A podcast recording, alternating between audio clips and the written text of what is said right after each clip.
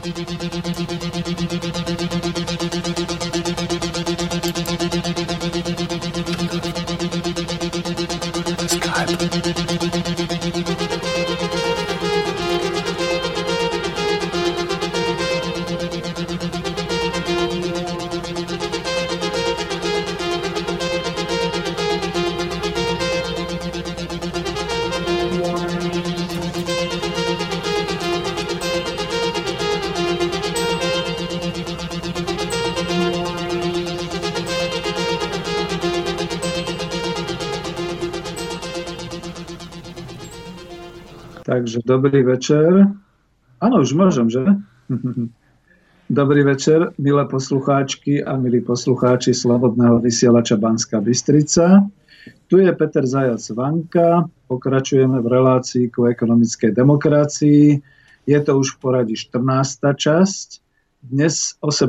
novembra roku 2015 bude pod názvom nechcem to povedať, že slovenská cesta k ekonomickej demokracii, lebo skôr som to nazval obnova produkcie kolektívnych vlastníkov, ale bude to hodne aj o, o ekonomickej demokracii, o národnom hospodárstve a o všetkom, tak ako sme sa doteraz vyprávali.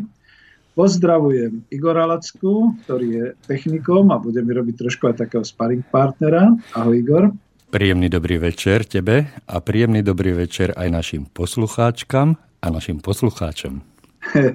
Ďakujem, Igor. Všimol som si, že celkom mám takú počúvanosť dám a to ma hrozne teší a budem rád, keď teda budú klázať nejaké otázky, ktoré budú zaujímavé a bude na ne možné odpovedať.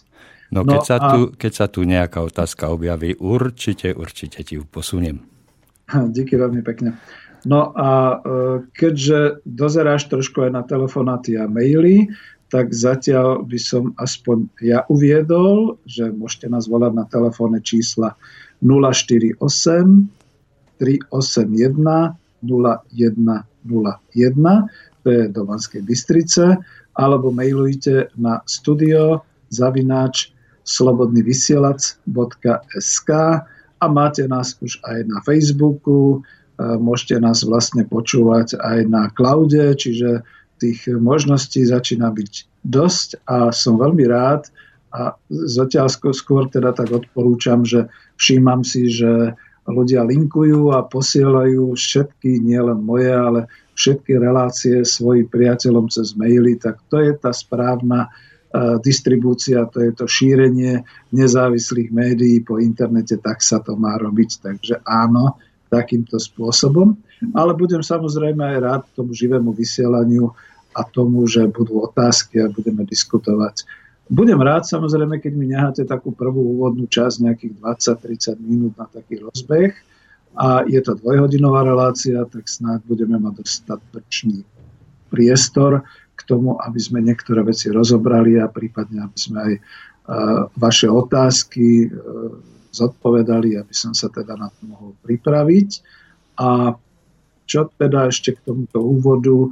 No, vysielam zo Skypeu z Bratislavy, ale už sa veľmi teším na štúdio.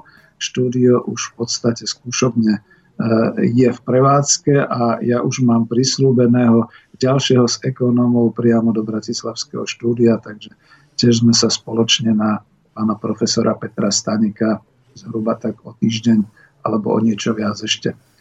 Uh, myslím, že môžem pokračovať, že Igor? Nech sa páči nehrozí zatiaľ niečo také ako hneď otázka alebo podobne. Takže naplno k tej téme e, ekonomická demokracia číslo 14, to znamená obnova produkcie kolektívnych vlastníkov. E, budú také podtémy, e, opäť stále návrat k tomu akčnému plánu B pre Slovensko, o východiskách a situácii vo svete čo to chce od nás, občanov. To znamená, ja som si dal tu do úvodzovky také, že organizovať sa a požadovať od štátu, teda od e, vládnej moci určité veci, ktoré potrebujeme legislatívne, čiže právne zabezpečiť, aby sme mohli fungovať v zamestnaneckých samozprávach a s verejnými financiami a skutočne aj vo férovom trhu. A ešte dám takú podpoznámku k tej ďalšej téze na čo nadviazať a čo useknúť v úvodzovkách z minulosti a z ostatných 26 rokoch, ktoré tu boli. No a ja znova môžem zopakovať len, že už v tej predchádzajúcej relácii o akčnom pláne B sme sa dostali po 12 skutočných reláciách o ekonomickej demokracii k tomu, aby sme spojili to, čo už o troch četách ekonomickej demokracii vieme, spojili to so súčasnou nie radostnou situáciou v národnom hospodárstve Slovenska a v ekonomickej situácii v Európe aj vo svete. A na základe takýchto východisk o týchto východiskách sa veľa dozvieme skutočne už v reláciách Slobodného vysielača. A teraz tieto ostatné dva dní som počúval Slobodný vysielač, aj to výročie novembrové, aj celú tú situáciu, aká je vo svete a človek skutočne si hovorí, no asi nejakým takým tým príslovím, tak počúvaj starka, bude pršať, chystajme si prší plášte a gumáky, bude horšie takže týmto spôsobom. A myslím si, že môžeme celkom otvorene hovoriť, že ak aj by sa neodohrali všetky tie negatívne scenáre alebo katastrofické scenáre, aj tak sa blížime k tomu, že budeme potrebovať e, na Slovensku našu národnú ekonomiku a naše národné hospodárstvo obnoviť aspoň do takej miery, aby sme prežili, aby sme prosperovali aj v prípade, že sa bude diať niečo s finančnými trhmi, že tu budú nejaké veľké geopolitické poruchy a zlomy, ako hovorí pán profesor Stanek, alebo že už nastal bod zlomu, ako hovorí Marian Vitkovič.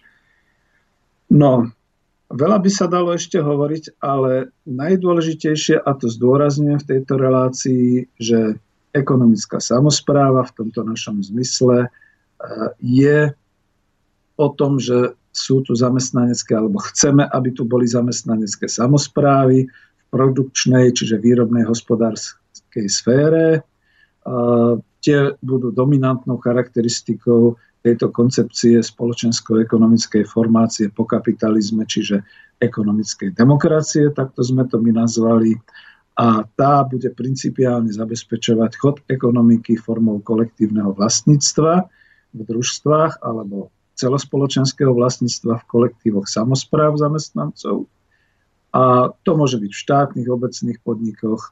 Zabezpečia sa tak spravodlivé, proste zabezpečí sa tak rozdelenie hospodárskeho výsledku firemného, ale aj bohatstva verejného a s rozvojom verejného financovania národnej ekonomiky aj rôznych regionálnych projektov Ovšem bez súkromných investorov, bez finančných trhov a búrs zabezpečíme rozvoj hospodárstva pomocou regulovaného, čiže férového trhu, zabezpečíme tovarovú výmenu vo vnútri národných hospodárstiev a samozrejme aj v obchodnej výmene medzi krajinami, a to bez koristenia a bez korporátnych praktík.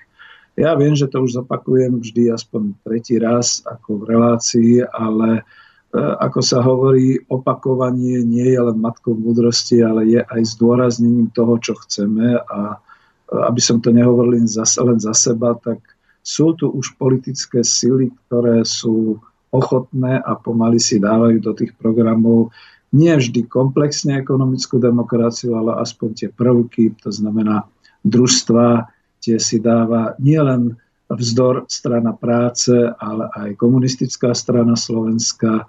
Ja som si dokonca všimol, že onedlho bude aj nejaké sympózium, ktoré robí smer k slávnostnému výročiu slovenského družstevníctva, takže vidíte, spôsobili sme aspoň to, že sa začína o určitých veciach hovoriť a ja dúfam, že sa nebude len hovoriť, ale aj konať. No, budeme potrebovať veľa rozumných ľudí a veľa organizátorov, aby zabezpečili všetky tieto politické právne aspekty k tomu, aby sme rozvinuli zamestnanecké samozprávy, verejnú, verejné financovanie a riadenie toho regulovaného trhu. A ja v tejto relácii kladem hlavne dôraz na tvorbu, rozvoj samozpráv, družstiev a vlastne teda to národné hospodárstvo Slovenskej republiky. A začínam si uvedomovať spoločenskú zodpovednosť.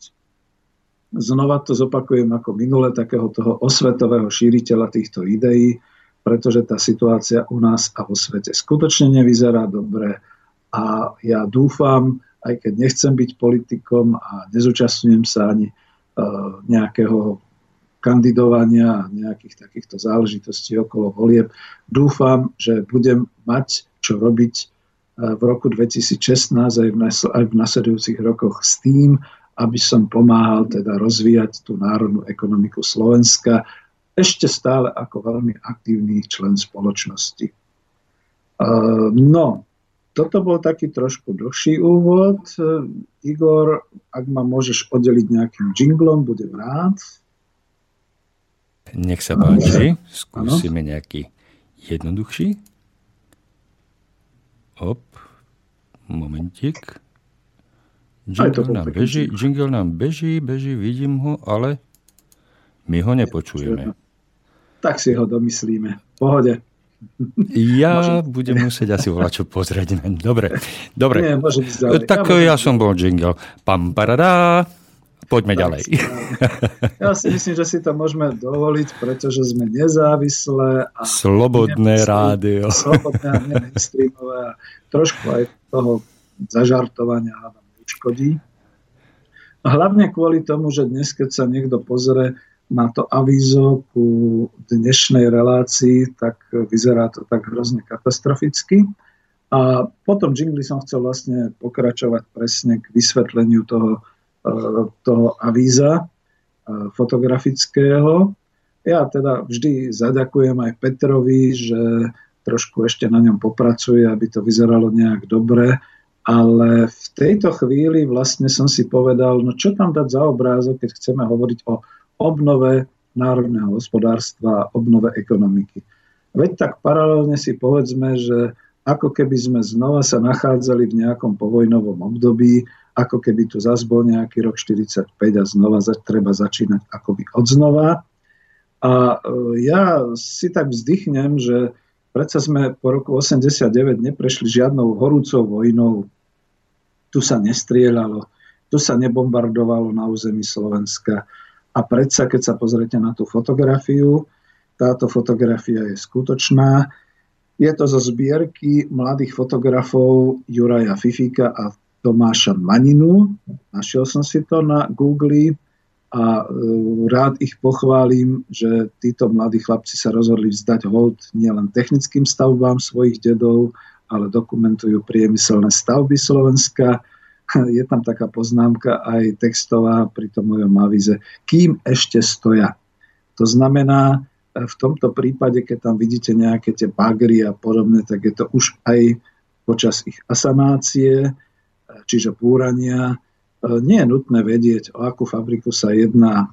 Možno, že spoznávate tú vašu fabriku, v ktorej ste vypracovali dlhé roky, než ste odišli do dôchodku, alebo v ktorej pracovali vaši príbuzní za socializmu Každopádne musím upozorniť na to, že už len dielo týchto chlapcov je, no, je na jednej strane veľmi pozoruhodné a veľmi užitočné na druhej strane, keď to tak človek vníma, je otrasné, pretože nafotili množstvo fabrík, množstvo areálov, ktoré sú rozbité, sú v dezolátnom stave a toto v televízii, toto v, v médiách neuvidíte, pretože my sa znova chválime takými tými potemkinovskými dedinami, to znamená tými fasádami tých presklených mrakodrapov a tých obchodných centier a budov a nevidíme tú skutočnosť, že teda odchádza nám produktívna sila Slovenska.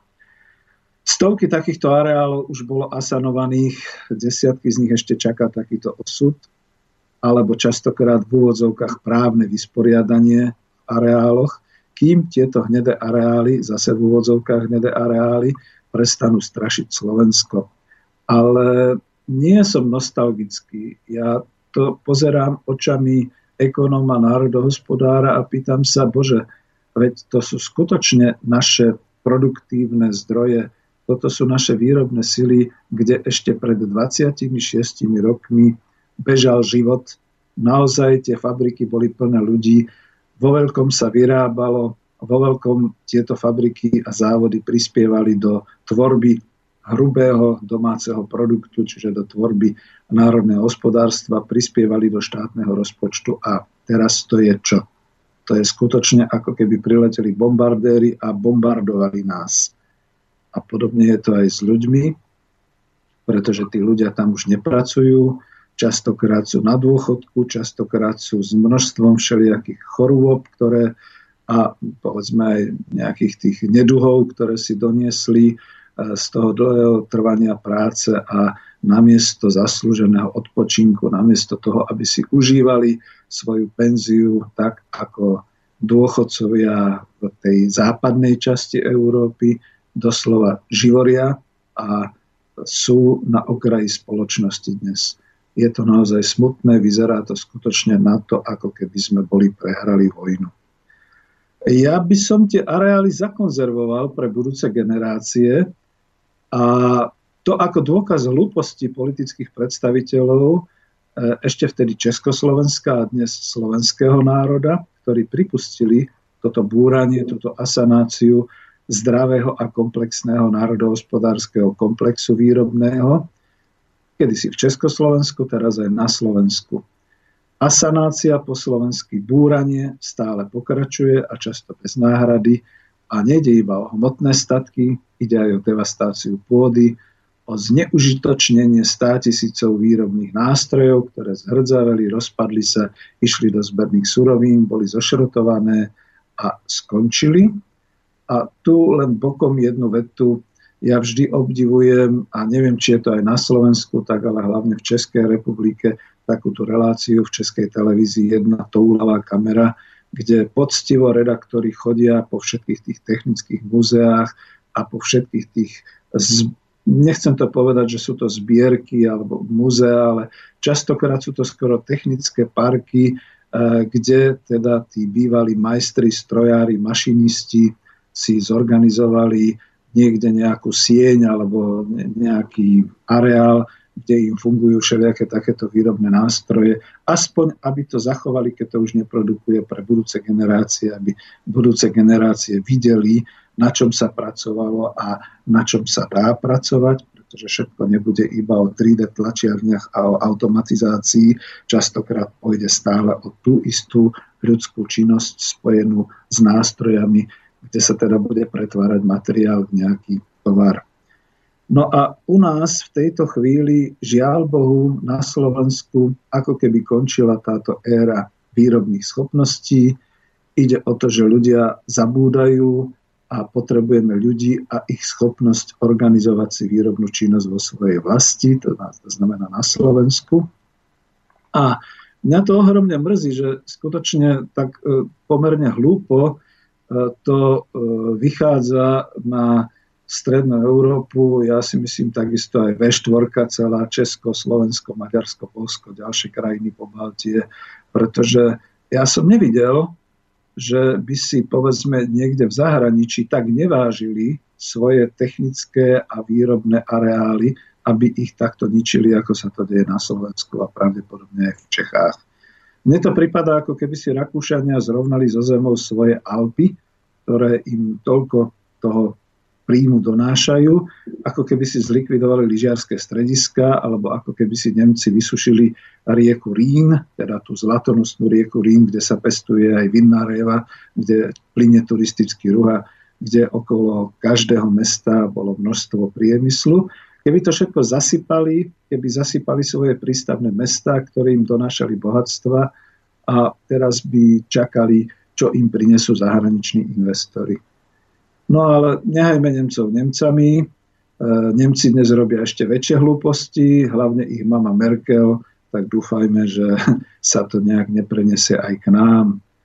No, ide mi o pracovné miesta, pretože tak, že sme si zlikvidovali tieto fabriky, v mene trhovej ekonomiky zasypali sme tým pádom 10 tisíce pracovných miest, zlikvidovali sme si vlastné ekonomické zdroje, lebo iba výroba je tým ekonomickým zdrojom, kde sa zo surovín, z materiálov, z technologických procesov za pomoci práce ľudí a pomocou organizačnej šikovnosti rodí nejaký výrobok, tovar, ktorý sa teda predá z tohto tovaru je prosperita a tu vždy záleží od toho, či to bude prosperita nejakého zahraničného investora, domáceho vlastníka, alebo prosperita celého pracovného kolektívu a obce, alebo spoločnosti, ktorá tieto výrobné kapacity vlastní a teda má ekonomické zdroje.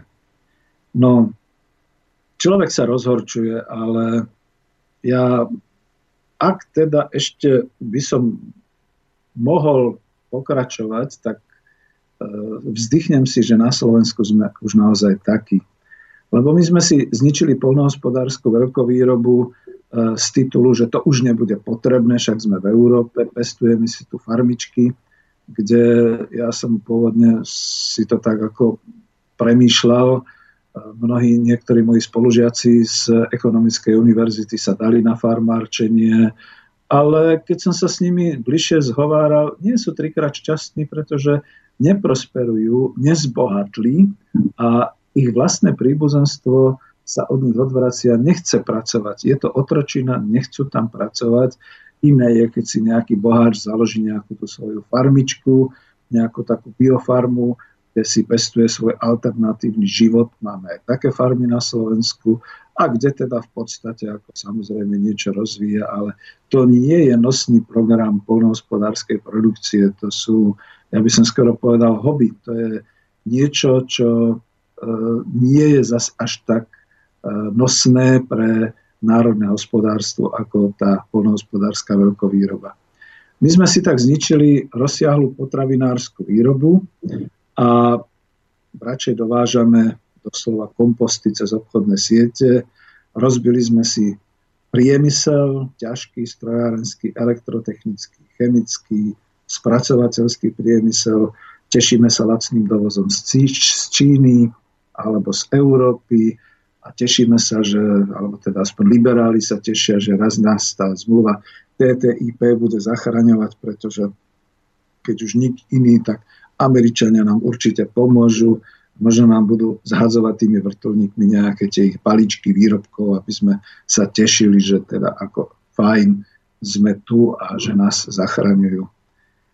Prakticky sme si napríklad zlikvidovali aj vyspelý technický špičkový priemysel textilnej výroby. Ja som minule spomínal Bangladeš ako momentálne krajinu exportne orientovanú pri výrobe textilných výrobkov hovoril som o tom, že tam pracujú 4 milióny ženiček v tých poschodových textilných fabrikách. Ale toto sme my nemali. My sme mali skutočne vyspelú textilnú výrobu a to nielen šaty, tkaniny, látky, ale teda aj e, stroje na výrobu textílií. Skutočne sme v tomto boli e, niekde na špičke sveta, mali sme obuvnícky priemysel. E, už aby som dlho nehovoril, dnes tá naša známa značka Baťa, Bata nám priváža obuv niekde z Latinskej Ameriky a niekde z iných, iných kontinentov. A my sami zistujeme, dobre, možno nám nejaký potom výrobca, alebo teda ten obchodný zástupca firmy Baťa zavolá a bude sa sťažovať, ale ako, neviem, či ste si skúšali v týchto obchodoch e, na mieru obuť sa, zistíte, že tie čísla nesedia, že tie topánky sú nejaké ušie, nie sú robené presne na šírku našej stredoeurópskej nohy a sú tam aj nejaké ďalšie problémy s nártom a podobne. A ja keď som sa tých mladých predávačiek pýtal priamo aj v tej firme Baťa, že preboha, kde to šijú a či to je vôbec na tú našu stredoeurópsku nohu, ako tie dievčatá, to sú len robotničky, pracovničky, tie vám k tomu nevedia moc toho povedať, ale je to zďaleka, zďaleko ináč, ako to bolo v tomto našom stredoeurópskom obuvníckom priemysle. No, asi končím tým, že prichádza k nám hrozba svetového chaosu, pád kapitalizmu ako výrobného a finančného systému. To sa všetko blíži, hovorí o tom nielen Marian Vitkovič, ale aj profesor Stanek a počujete to na všelijakých fórach, že sme v nejakom takom čase, keď sa tie chaotické vlny tých kríz nejak prelínajú a my sa budeme musieť znova zaoberať, ako obnovíme výrobu.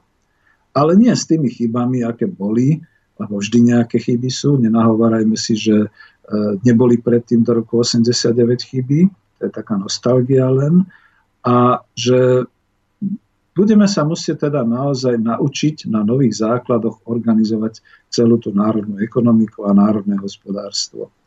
A ja zdôrazňujem ten princíp kolektívneho vlastníctva. A prečo zdôrazňujem to kolektívne vlastníctvo?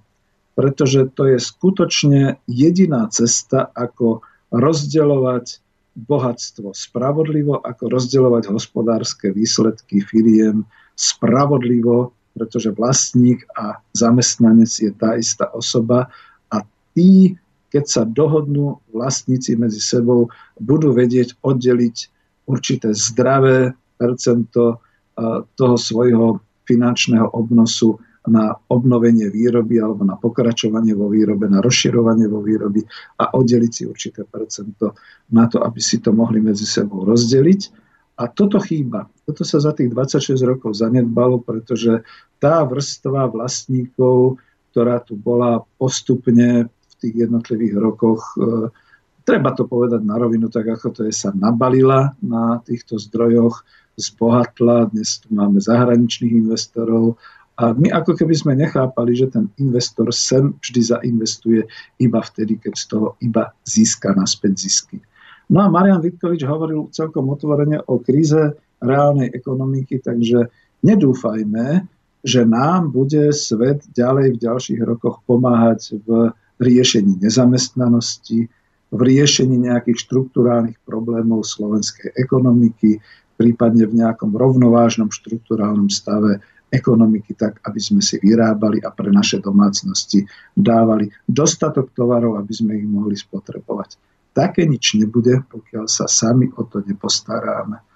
Tu som niekde skoro až na konci, asi som aj vyčerpal tú prvú polhodinku a dúfam, že som neunavil ľudí, skôr naopak e, inšpirujem e, poslucháčov k tomu, aby sa veľa a veľa pýtali, pretože chcem dnes pokračovať skôr takouto cestou, čo vlastne máme robiť s tým, aby sme naozaj vytvorili takú tú národnú ekonomiku, obnovili a aby sme to teda dokázali na základe produkcie kolektívnych vlastníkov a čo to teda od nás bude chcieť, od nás občanov. Ne, nech sa teda všetci zamyslíme a povieme si ten svoj názor. Ja budem samozrejme rád doplňať určité veci ďalej. No Igor, dostal som sa asi až k takému uh, skoro polhodinovému záveru a naozaj, pokiaľ by som pokračoval ďalej, to už by boli prednášky a ja nie som ani profesor, ani politik, takže poprosím o pesničku Myslím, a potom sa pustíme ďalej. No? Myslím, že si to stihol takmer na chlop, pretože máme 18, 29, 20 sekúnd. A e, môžeme dať kľudne jednu pesničku, kým si e, poslucháči rozmyslia svoje otázky, napíšu, pretože zatiaľ e, mám taký dojem, že majú pre tebou rešpekt a nechcú ti, nechcú ti vstupovať do tvojich úvah pretože zatiaľ tu nemám ani jeden zvoniaci telefon, takže, ale k tomu si ich vyzval, vyzval samozrejme na začiatku, ale nemám tu ani žiadny mail, takže dáme si tú pesničku a vrátime sa do relácie možno začneš e, novú tému. Takže zatiaľ pesnička. Hm?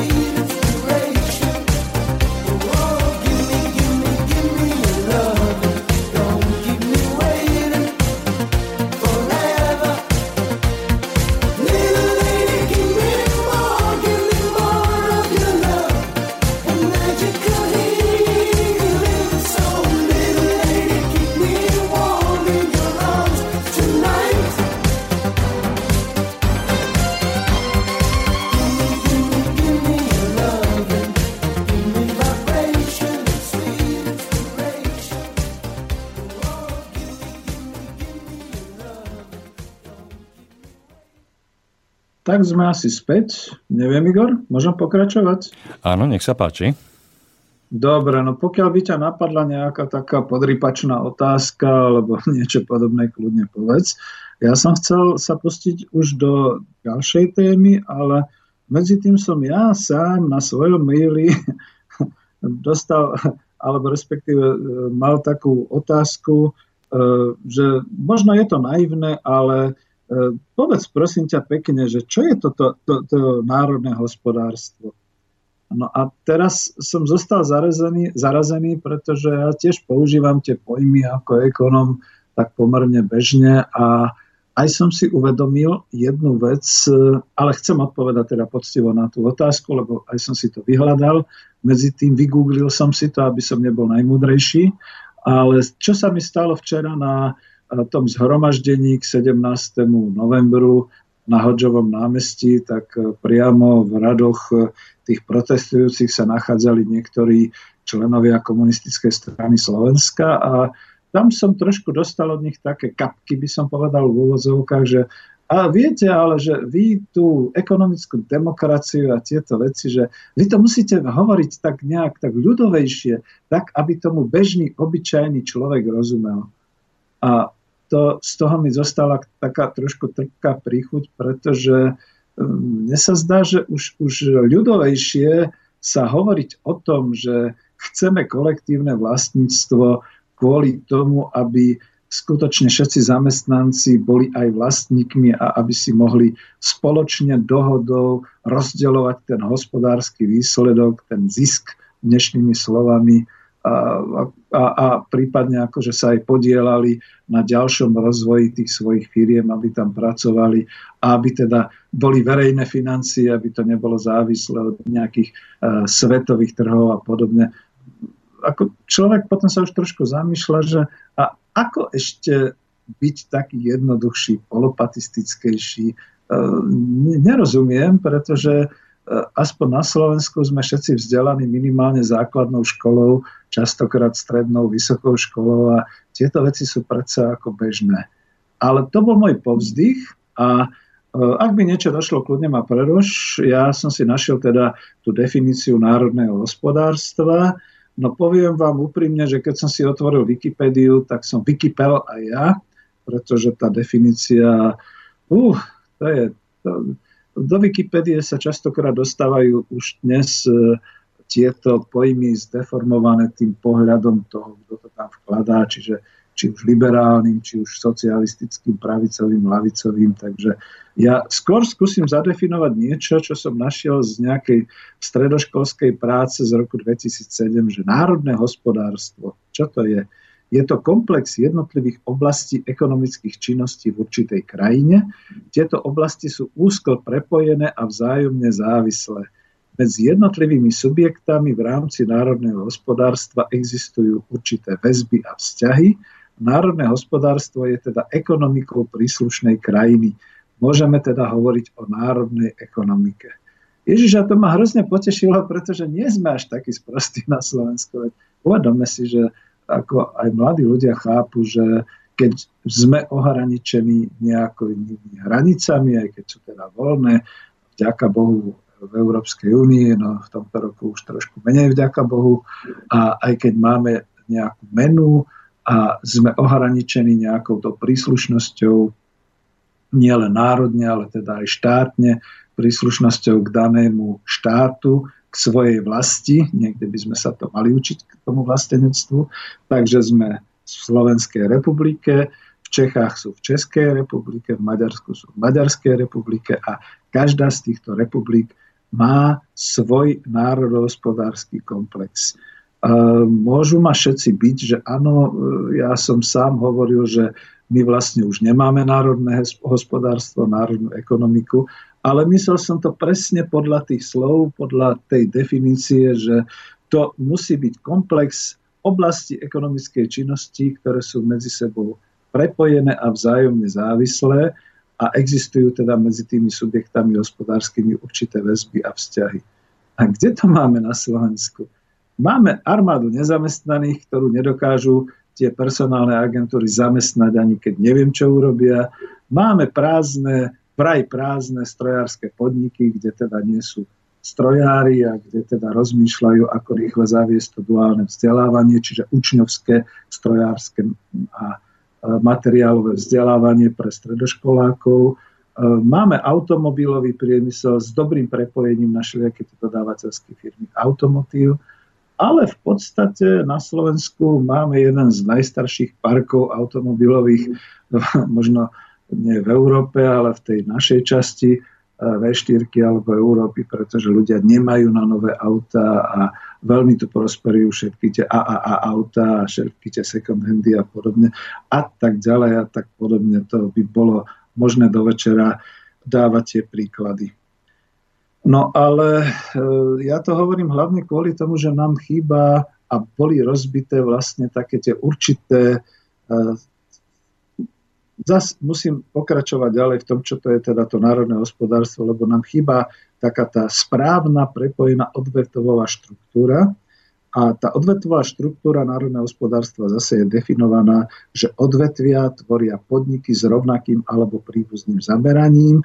Jednotlivé odvetvia možno potom členiť ďalej na pododvetvia a tam rozlišujeme výrobné odvetvia, čiže priemysel, polnohospodárstvo, stavebníctvo, výrobné služby, nákladná doprava. Už tu má chlapec chybu, ktorý to písal, lebo výrobné služby e, síce sem patria, ale zase to patrí do iného sektoru, do sektorovej štruktúry. A potom sú tu nevýrobné odvetvia ako školstvo, kultúra, zdravotníctvo, nevýrobné služby, osobná doprava, Igor a poteším ťa aj bývanie. Takže toto sú všetko toto je odvetová štruktúra národného hospodárstva.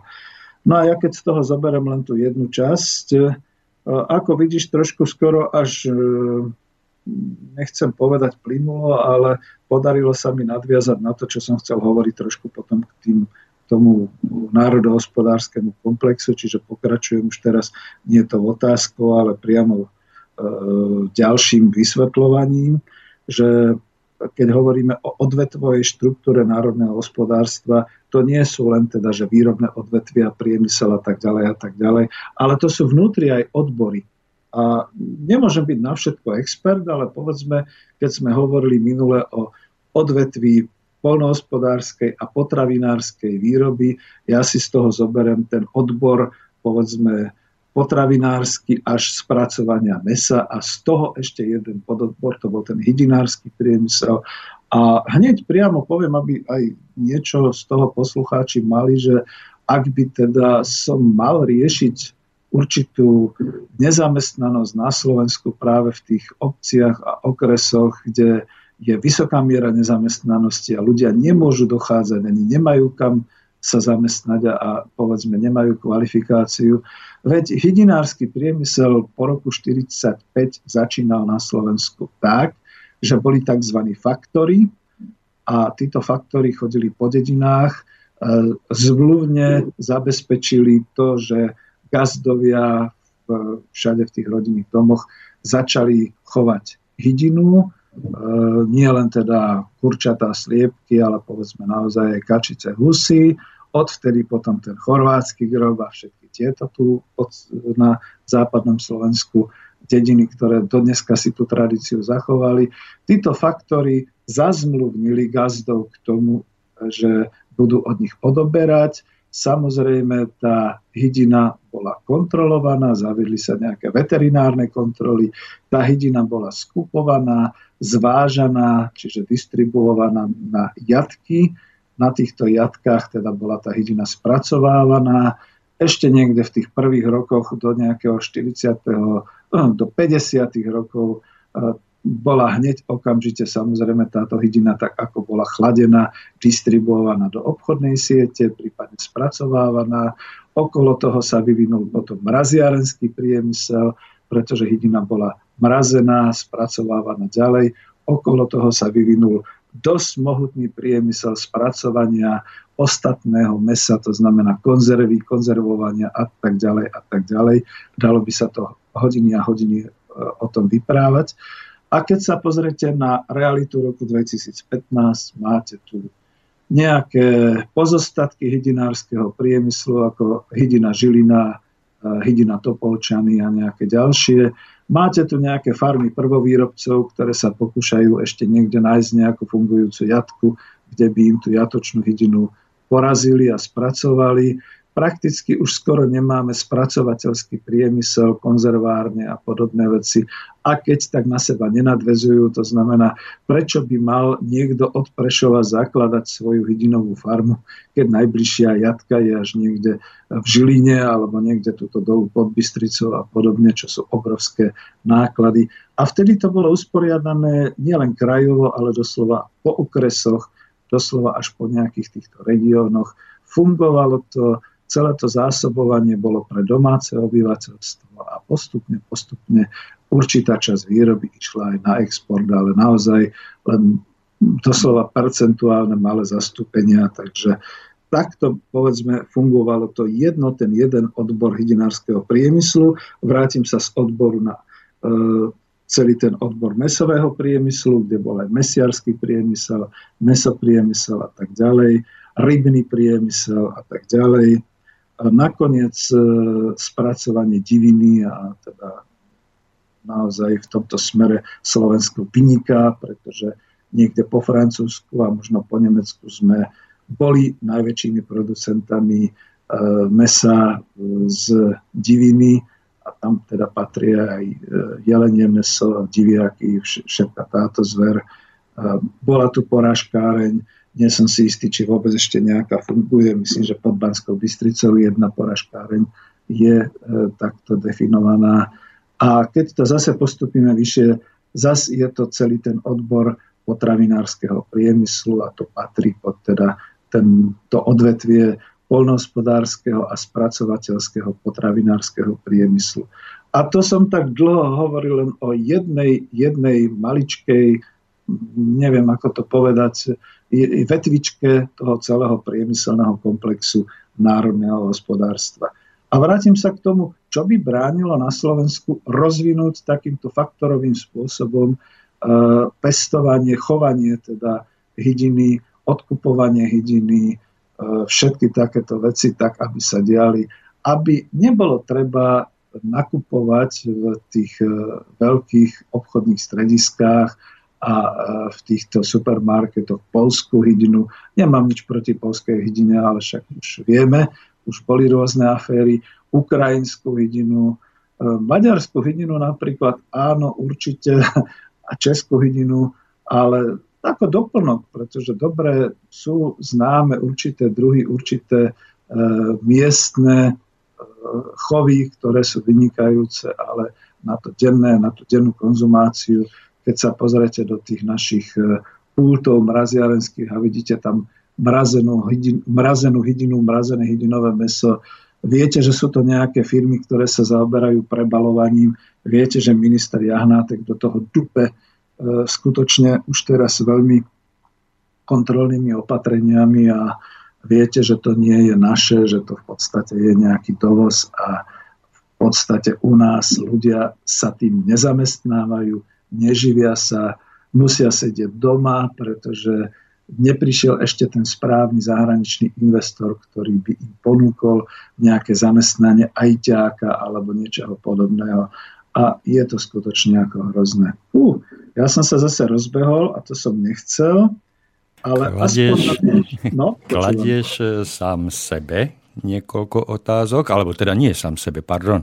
Kladeš e, otázky poslucháčom, ale poslucháči kladú aj tebe otázky. No, Prišiel k nám mail, ktorý začína. Dobrý deň. Srdečne vás zdravím. Veľmi pekne ďakujem za veľmi dôležitú reláciu a tému, ktorú rozoberáte vo vašej relácii, ktorá je veľmi aktuálna. Ekonóm je situa- ekonómom je situácia jasná z pohľadu svetovej ekonomiky. Zaoberali ste sa však otázkou, ako budovať slovenskú ekonomiku z pohľadu príchodu posledného súdu, súdneho dňa a vyľudnením planety? Proroctvá, že Obama je posledným prezidentom, že je v úrade posledný pápež a množstvo iných, vzbudzujú obavu aj takéhoto scénara. Keď teda na Slovensku ostane z pôvodného obyvateľstva len 10% ako bude vyzerať ekonomika Slovenska potom? Ako? Kto zabezpečí jej riadenie a rozvoj? Zaoberáte sa, te, zaoberáte sa aj tým, Môžem sa spýtať, že koľko ľudí je vo vašom týme, čo sa zaoberáte krízovou ekonomikou? Ďakujem, Ondrej. Ďakujem, Ondrej. No, keby som bol vedel, tak si pripravím citácie z mojho obľúbeného autora Matúša Kučeru, historika, ktorý skutočne veľmi dobre rozoberá históriu Veľkomoravskej ríše a postavy Veľkomoravskej ríše. A tuto začnem v tej odpovedi tým, že veď na Slovensku ten posledný súd nebude prvý raz a už sme ho prežili mnoho raz. E, nechcem hovoriť len teda tieto dve svetové vojny v 20. storočí a predtým nejaké tie hrôzy, ale tak keď môžeme za posledný súd v úvodzovkách e, e, povedzme označiť aj nájazd e, mongolov tureckých alebo akých to bolo kmeňov v tom nejakom 1240 až 42 a podobne ešte za Uhorského kráľovstva. Veď tí vyplienili e, celú tú podunajskú nížinu, vyplienili čas Slovenska úplne dokonale, naozaj od tej chvíle potom tí uhorskí králi začali sa volať na kolonizáciu to nemecké obyvateľstvo, prípadne aj tých od Valašska, teda od Rumunska, tých, tých e, e, chovateľov oviec a podobne. A bolo to veľmi ťažké aj v tom období, ale ten slovenský národ, respektíve e, to obyvateľstvo slovanské, ktoré tu bolo, vždy prežilo a ne, nemám to tu, čiže ťažko mi je citovať, ale profesor Matúš Kučera krásne píše o všetkých týchto udalostiach.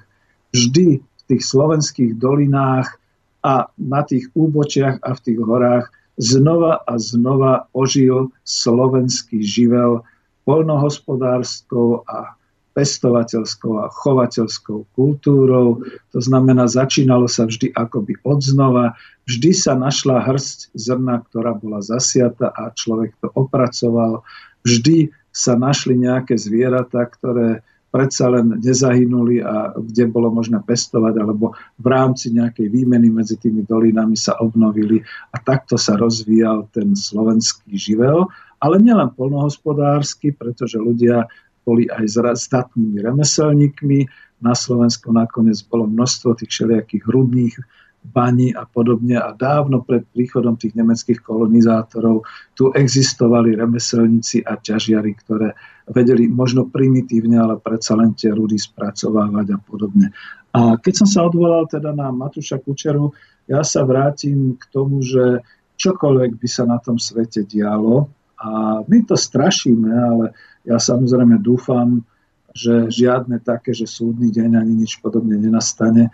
My tu skutočne máme šancu, pokiaľ si zachováme svoje zručnosti, svoju kultúru a svoju neviem ako to povedať, usilovnosť a teda schopnosť robiť, pracovať, vždy si naozaj zachováme po celom tom Slovensku schopnosť nie len teda vyrábať a pracovať, ale aj vymieňať si navzájom, a nielen medzi sebou po tých dolinách, ale povedzme aj s juhom, s Maďarmi, s Poliakmi, na východe s Ukrajincami a na západe s Čechmi a s ďalšími e, národmi.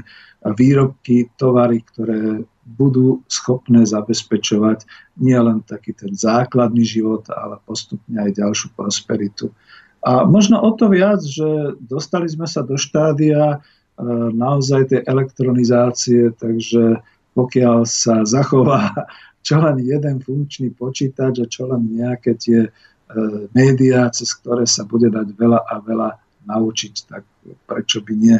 Ale aby sme neboli tak katastroficky a aby som neodpovedal tak komplexne, veď o to nám ide, že aj keby nebolo až tak hrozne, aj keby to boli ozaj iba nejaké také poruchy, ktoré by zlikvidovali súkromné finančné trhy. Ja som myslel hlavne na to, že teda padnú burzy, to je to, čo Marian Vitkovič takisto hovoril, rozhýbu sa strašným spôsobom menové vojny, obchodné vojny a tak ďalej, všetky tie geopolitické zápasy.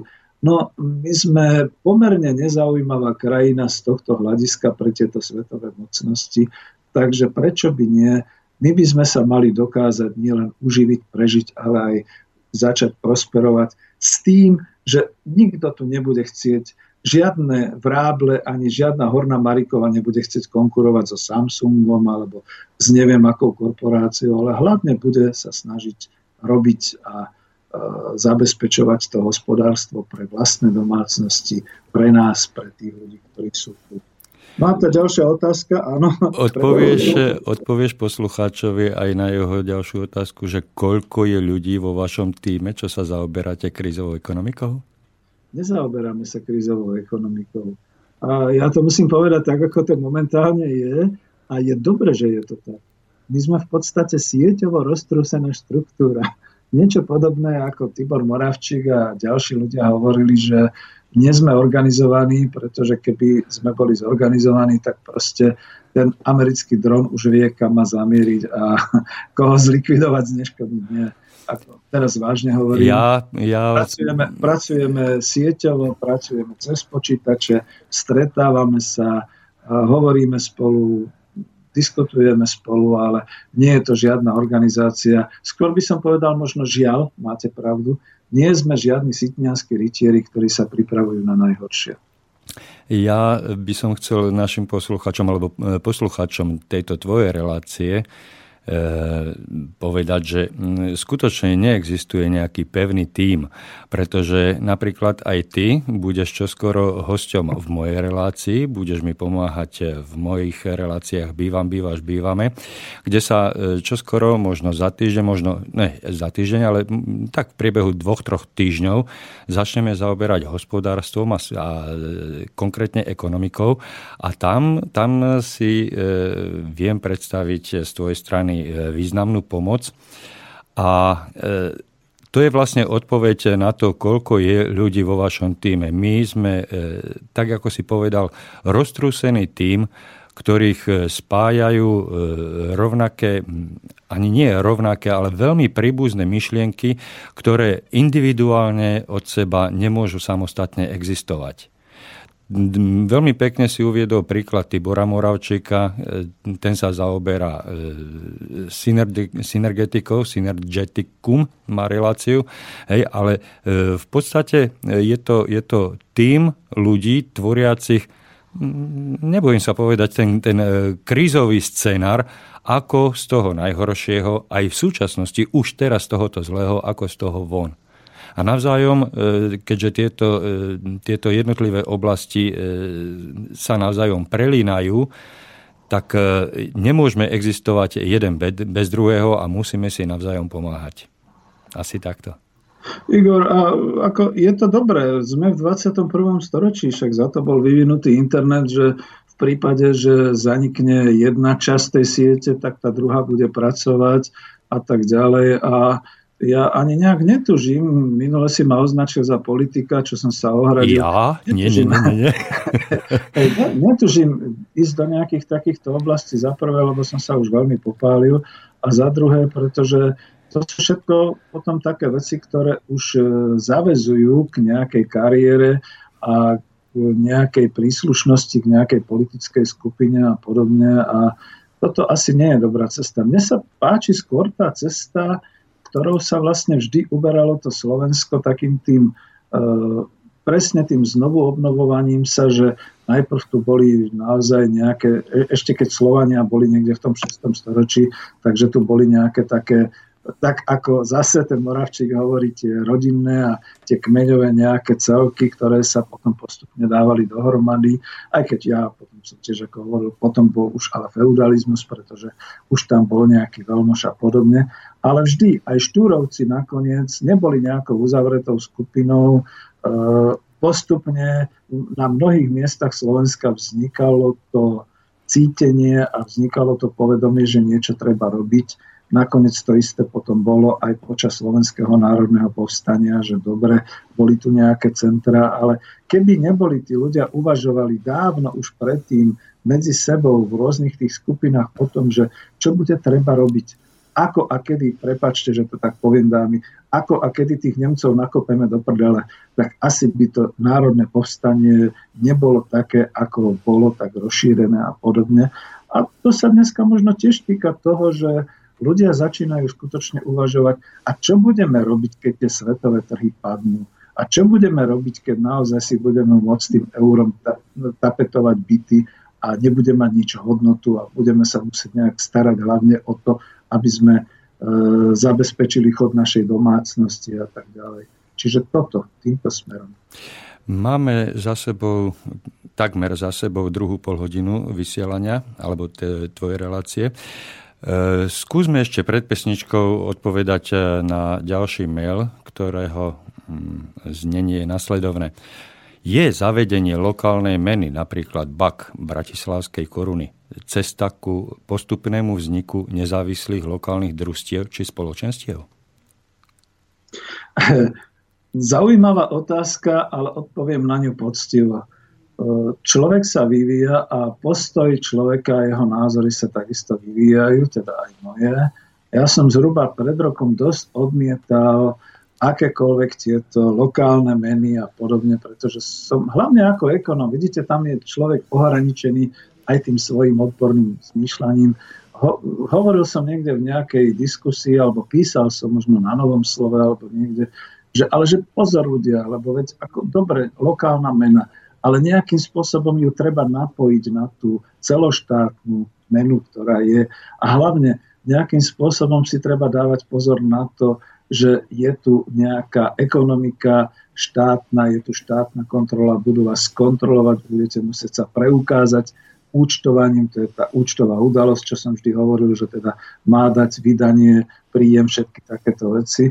Ale čas sa posunul a posúva sa ďalej a ja tak zistujem, že vlastne, ale hej, veď tie lokálne meny. E, chcem to povedať odborne, ale zároveň to chcem povedať nejak tak ľudsky. Ale dobre, veď samozrejme je to možné, bude to slúžiť nejakej tej produkcii a bude to slúžiť hlavne výmene, pretože pokiaľ tá lokálna mena bude slúžiť hlavne na to zúčtovanie medzi jednotlivými osobami, skupinami v rámci toho lokálneho nejakého hospodárskeho celku, tak je to úplne úžasné, pretože to obeživo a peniaze ako obeživo, vo funkcii obeživa, teraz sa vyjadrujem odborne, sú dôležitým nástrojom vlastne toho rozvoja tej ekonomiky a toho toku tej výmeny tovarov za peniaze a služby za peniaze a peniaze za služby a podobne.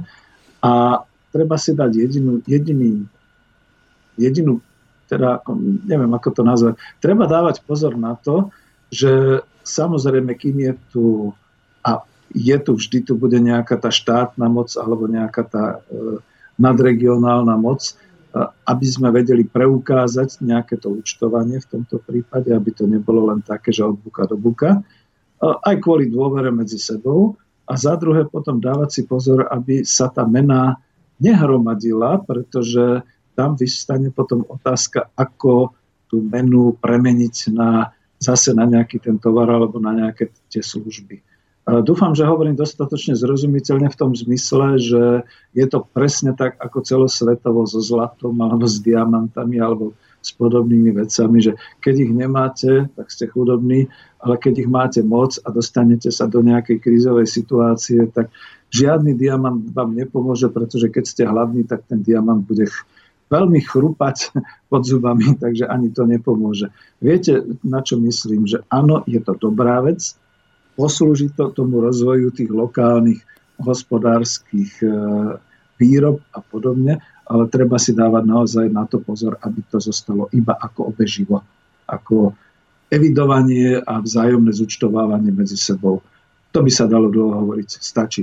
Novinka je, že áno, som s tým zrozumený a začínam sa na to pozerať inými očami. Je čas na pesničku? Môžeme.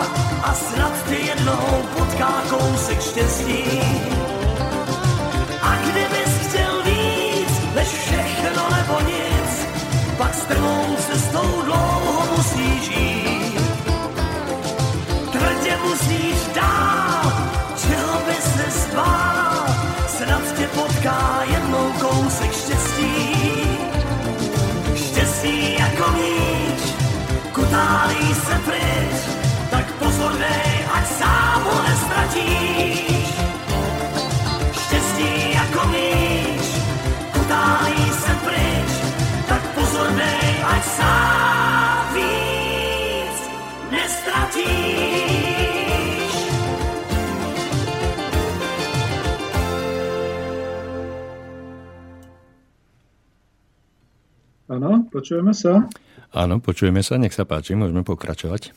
Mm, dobre, lebo som si dal slúchadla dolu cez pesničku, takže e, aspoň som vyskúšal teraz zvuk.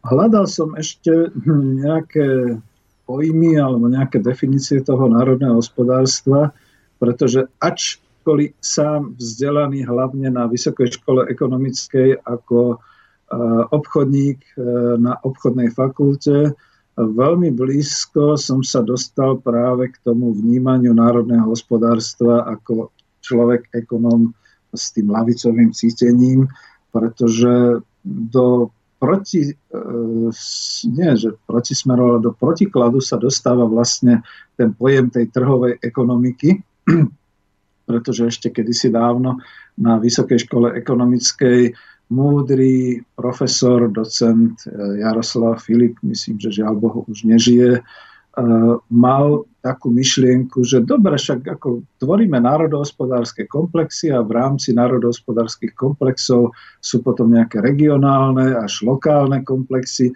a smerom hore je to potom až teda tá svetová ekonomika a podobne. A my už sa pomaly ani v tej odbornej časti vždy počujeme tú globálnu ekonomiku a svetové trhy a globálne trhy a podobne. My sa už ani vlastne nezaoberáme tou podstatou, že e, aký vlastne, e, v akom protiklade je tá trhová ekonomika voči tomu národnému hospodárstvu. Vidíme to len teda v takých tých drsných príkladoch. E, tie najdrsnejšie príklady sú dnes naozaj, no až je to smutné hovoriť, ani neviem, či to chcem vôbec ako rozvíjať, pretože to sú diskusie veľmi aktuálne. No napríklad, kľudne treba povedať, Sýria bola takou krajinou, kde e, mali vlastnú ekonomiku, národohospodárskú politiku, kde skutočne teda tá strana Ba'as, ináč to bola e, nie priamo náboženská e, sila, oni sa dosť teda snažili oddeliť náboženstvo od štátu a išli skôr takouto nekapitalistickou cestou a celá, celé to vedenie ešte za Hafiza Asada, teraz už neviem, ako to bolo po 21. storočí, ale sa zameriavalo na to, aby udržali ten, ten národohospodársky celok v tom, že budovali si vlastnú výrobu, budovali si vlastné odvetvia, celú tú štruktúru a do ekonomiky pustili vždy iba toľko tých svojich partnerov a toľko teda tých svojich, aby im nenarušili priamo tie väzby alebo aby úplne nerozrušili tie, tie národohospodárske väzby. No a vidíte, čo sa s nimi stalo. Rozbombardované, zničené, skutočne celý národ na úteku, nechcem sa tým zaoberať viac. Takisto Líbia, to znamená, to sú skutočne tie vypuklé príklady toho, akým spôsobom sa tzv. korporátna trhová ekonomika e, správa a ako v podstate vystupuje voči národohospodárskym cyklom. V tomto prípade sme my ešte vlastne obišli veľmi dobre. Teraz sme si pripomenuli 17. november roku 89, keď sme iba dobrovoľne prišli na cestu e, tvorby rozvoja trhovej ekonomiky a pán Václav Klaus vyhlásil, že treba asanovať celý ten zaostalý socialistický e, poriadok, celú tú ekonomiku a my sme sa vlastne vzdali celého toho národného hospodárstva. A v roku 2015 sme bez boja a bez nejakých krvi prelievaní v podstate skoro presne tam, no nie sme presne tam, sme na tom oveľa lepšie, ale teda e, presne sme sa dostali do podobného postavenia ako tieto rozrumené a rozbité krajiny. Čiže skutočne tu sú síly, ktoré človek e, naozaj si povie, bože, to už je mimo chápania jednotlivca alebo človeka. A tu musím naozaj e, položiť tú, do toho protikladu tú otázku tej trhovej ekonomiky globálnej, ktorá nemá už žiadne zábrany, ktorá skutočne geopoliticky ničí celé národy, celé oblasti, rozrumuje tie krajiny oproti tomu, čo dokáže pozitívne robiť národná ekonomika, národné hospodárstvo. A aby som nebol obvinený z nejakého národného socializmu alebo z nejakých podobných vecí, pozor, to je presne tam nejaká tá jemná nuansa, tá jemnostka, že samozrejme, keď si uvedomíme, čo sa dialo potom v nacistickom Nemecku, Taliansku, dokonca aj v Japonsku. Vždy tieto krajiny chceli expandovať smerom do sveta, chceli svetovládu. Národná ekonomika si žije vo svojich vlastných hraniciach a snaží sa prosperovať pre svoje domácnosti, pre svoje obyvateľstvo, za to radšej nehovorím o národe, ale pre svoje obyvateľstvo a snaží sa rozvíjať v rámci takého toho extenzívneho aj intenzívneho vývoja tak, aby mohla v miery spolupracovať a rozvíjať aj obchodnú výmenu s ostatnými národnými ekonomik- ekonomikami vo svete. Nie, nie je to žiadna teória, ktorú vyprávam, ani nejaká ideológia, ani nič podobné, ale takto to predsa fungovalo a fungovalo to iba donedávna. Bolo to predsa za socialistického Československa, keď sa skutočne aj v rámci Rady vzájomnej hospodárskej pomoci takto obchodovalo takto rozvíjalo, takto sa jednotlivé národné ekonomiky uh, nielenže spolupracovali, ale dávali sa do nejakých takýchto spolupracujúcich komplexov a vyvíjalo sa to. Samozrejme, kritika tu bola na neefektívnosť, na to, na ono a na podobné a všelijaké praktiky, napríklad na odovzdávanie určitých uh, tovarových skupín, kde my, vyspelé Československo, sme odovzdali autobusovú výrobu do Maďarska. No ale veď tak áno, lebo to bolo v rámci kooperácie, keď sme zase niečo niekam inám odovzdali a podobne. No, dobre, boli to krivdy, ale porovnajme to s tými krivdami, že dnes už nemáme čo odovzdať a nemáme čo vlastniť. A všetky tie hospodárske výsledky a to rozdelenie bohatstva je veľmi nespravodlivé a ide mimo našej ekonomiky, mimo nášho národného hospodárstva. Uh, to bol zase len povzdych. Dúfam, Igor, že máš nejaké otázky, lebo dneska ma to veje niekam inam, kam nechcem. E, konkrétne otázky ani nie, ale rád by som doplnil to, čo si hovoril v posledných e, sekundách a minútach, že napriek tomu, že ako hovoríš, odozdali sme autobusy e, Maďarsku, ale my sme napríklad boli veľmoc daného, daného hospodárskeho e, zoskupenia v oblasti obuvníctva. Ja pochádzam z partizanského a tá fabrika, tá, tá vyvážala vagóny, vagóny denne do Sovietskeho zväzu a do celého socialistického sektora, do celého tábora. A tam sme boli absolútne jednička na tomto trhu. No a ešte nám to bolo vytýkané, pretože sa hovorilo, že fuj, to je na sovietské trhy, to je hnusné, to a je keď si, a keď si hovoril... Hej, a, a, keď, to, áno, hej, no? a keď si hovoril o, tý, o tom Baťovi, tak e, práve v Partizánskom ten Baťa založil tie, e, tú fabriku hej, a e, šil práve na mieru nás, Európanov. Áno, toto je podstatné, pretože to sa dnes nedeje a nie som si úplne istý. Napríklad je to niekedy už potom skôr otázka v rámci toho odvetvia nejakých tých kľúčových pracovníkov, tzv. tých nákupárov a podobne, ktorí vyberajú, ktorí majú teda právo rozhodovať o nejakých vzoroch a podobne. Či my vôbec do Strednej Európy dokážeme importovať podľa našich vlastných vzorov, alebo či to robí nejaký nákupár, povedzme, E, bývajúci alebo pochádzajúci, ja neviem, z Indonézie, ktorý e, nakupuje tovary pre Strednú Európu a absolútne si neuvedomuje povedzme nejaké... Áno, ale máme posluchača na telefóne, takže zdvihnem telefón. Dobrý večer, Prajem, počujeme sa. Som nezabudol, čo som predtým chcel. Dobre, počujem. Mm-hmm. No, počujeme sa, Peter na mesto. Pozdravujem pána Petra a Igora. Dobrý Zdravím. večer. No, my sme sa bavili, bavili my, vy stále hovoríte o tej kolektívnom vlastníctve hej, a, a tak ďalej. To znamená, že zamestnanci budú vlastne vlastníci a budú si robiť uh, na seba uh, je to, bude to vlastne ich, hej, to kolektívne vlastníctvo. Tam som, tak som vás pochopil. No ale minule, keď som sa ja pýtal na toho uh, podielové vlastníctvo, to vlastne bolo vtedy aj v tých uh, rolnických družstvách mali ľudia, že podielové vlastníctvo.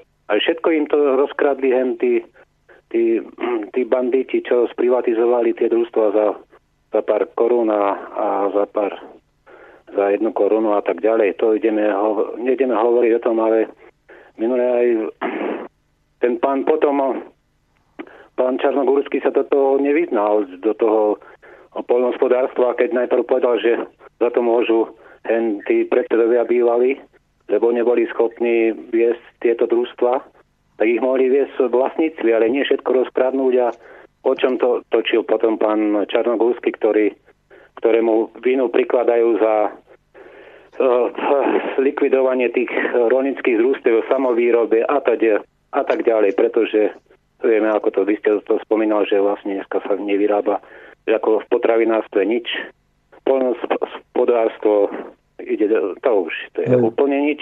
No, nemusíte no. opakovať, rozumiem. No, Chápem jasne. vaše rozhorčenie.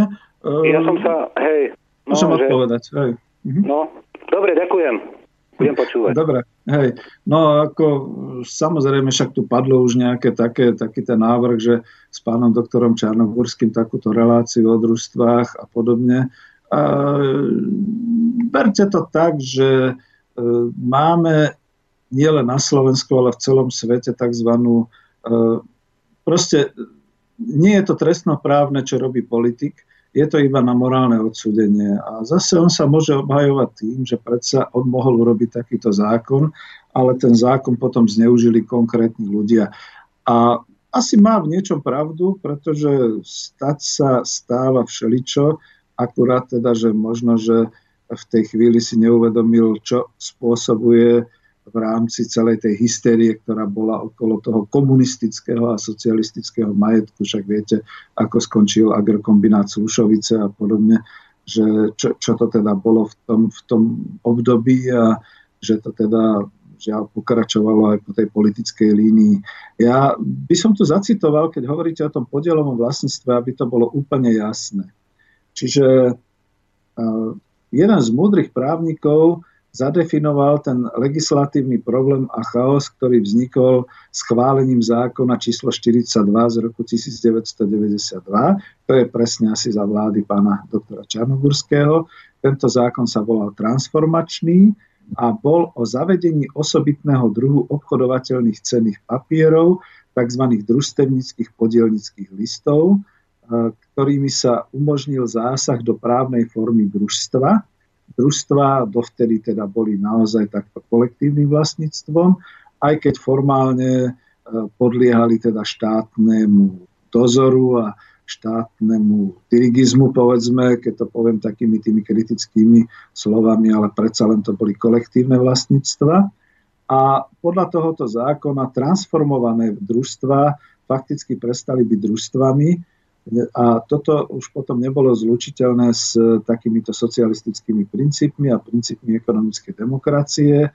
A e, bolo to definované tým, že vracia sa ľudu jeho majetok a že všetky krivdy, ktoré boli spôsobené kolektivizáciou z 50. rokov, sa týmto odčiňujú. No e, zase tu bol pán Koncoš, ktorý jednoznačne povedal, že tak ako sa našli privatizéry, tak ako sa našli podnikavci vo všetkých sférach hospodárstva a života, takisto sa našli títo podnikavci a e, privatizéry aj v radoch družstiev. To znamená, ten silný predseda družstva, ktorý si okolo seba e, dal dohromady nejakú družinu, nejakú kliku, poskupoval podiely tých ostatných členov a stal sa kapitalistom. Stal sa kapitalistom z toho hľadiska, že mal väčšinový podiel z týchto podielnických listov a potom už si mohol naozaj na tom v úvodzovkách svojom majetku robiť, čo chcel. Čiže, viete, to je otázne aj, že nakoľko na, za to môže doktor Čarnogurský, nakoľko za to môže celá tá morálna situácia, mravná, ktorá nastala aj na Slovensku, pretože veď nikto naozaj tým ľuďom nekázal takto sa správať, ale bola to hamižnosť a bolo to, to podľahnutie tomu, eh, ja neviem ako povedať, tomu, tej vidine toho zlatého telaťa, ako všetci mysleli, že teda budeme všetci takí bohatí takýmto spôsobom. Tuto to useknem, ale vrátim sa k tomu, čo eh, ste spomínali. Eh, podielnické družstva.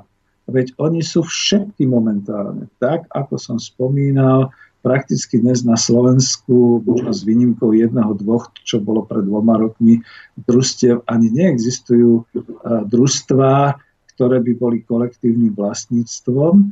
Vždy je tam nejaký podiel. A toto je asi tá najväčšia príčina momentálne, prečo ľudia aj dnes e, trošku sa boja vstupovať do nejakého tohoto podnikania formou toho kolektívneho vlastnenia majetku, pretože už už aspoň 20 rokov sme všetci vychovaní tým, že dobre, tak ja vložím 10 eur a čo z toho budem mať?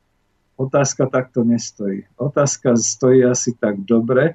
Ja vložím do toho družstva svoju prácu, svojich x krát 8 hodín za ten rok a chcem z toho mať spoločne s vami všetkými pri tom rozhodovaní spoločnom nejaký hospodársky výsledok.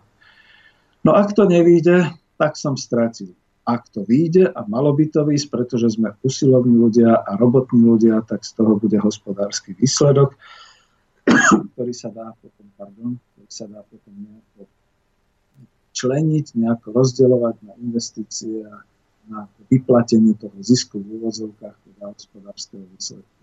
A aby som dlho nehovoril, e, v tomto práve v tejto chvíli je, že toto všetko už máme za sebou, tak ako máme SROčky a akciové spoločnosti, tak aj máme družstva ako kapitálové firmy a preto hľadáme tú možnosť toho kolektívneho vlastníctva iným spôsobom a to nie na základe kapitálu, to znamená vloženia nejakých súkromných investícií do rozbehnutia nejakej tej výroby, ale vloženia práce a vloženia organizačných schopností. A možno som naivný, možno sme tak, ako tuto poslucháči hovorili, sme len takí rojkovia v týchto sieťach, ale my predpokladáme, že v určitom bode zlomu zrazu zistíme, že lepšie je dať sa dohromady a skúsiť takto pracovať a vytvárať teda pre seba nejak, nejakú tú, nejaký ten hospodársky výsledok, ako proste sedieť doma a nemať nič, respektíve ako byť vykoristovaný už takým spôsobom, že to už bude ohrozovať život. Na tú bodku by som povedal najnovšiu správu z Českej republiky. Zhrození hetmani niekde tam na severo a západných Čechách konštatujú, že nemocnice pomaly budú musieť zatvárať, pretože stratili personál. A na priamu otázku nejakej sestričke, že prečo odchádza, či odchádza za lepším, hovorí nie. ja už neodchádzam ja za lepším, ja proste chránim svoj život a svoje zdravie, pretože už sme tak prepracované a už sme tak zničené, že už nepomôže ani keby nás zlatom zaplatili. My už potrebujeme oddychnúť si. A toto je momentálne tá prepracovanosť a to, čo sa dožíva dnes človek v tom kapitalistickom podniku. A toto samozrejme e, nerieši žiadna hospodárska sféra, toto sú problémy, ktoré vznikajú mimo, to znamená, dá sa to riešiť povedzme naozaj len tým, že sami začneme pracovať na seba a pre seba a kolektívne, to znamená nie nejakými kapitálovými investíciami a vkladmi. Uh, povedal som asi až príliš, uh, neviem ako rozvláčne, ale snať dobre. Dobre, Peter? Petra už, Petra už nemáme na linke, Peter počúva, ale máme otázku od Vladimíra. Je odkúpenie matky SPP alebo vymoženie si opcie na kúpu 17-percentného podielu slovenskej energetiky národohospodársky čin? uh, takto. Jak sa tomu hovorí, že uh, pokrok v medziach zákona? Alebo tak by som... Nie, ja, ja, by som, ja by som to mm, hodil na seba, že e, ak by som ja odkúpil matku SPP, alebo si vymohol e, opcie na 17-percentný podiel, bol by som, e, teda urobil by som národohospodársky čin? Ale áno, taký čiastočný. Ako No ale keby som si ho nechal sám, tak asi berte nie. To, berte to tak, ako to hovoril Marian Vitkovič v týchto ekonomických rozhovoroch číslo 2. Postupne, keď si na seba štát alebo nejakí tí vlastníci spolupracujúci so štátom naberú od týchto cudzích investorov naspäť majetok, potom už bude stačiť nejakej budúcej vláde urobiť ten krok toho znárodnenia. A je to. Bude to ľahšia cesta, pretože to bude doma, bude menší odpor a bude to schodné. On to hovoril na tie, keď si spomeniete na tie komerčné banky a na takéto nejaké bankové inštitúcie a podobne.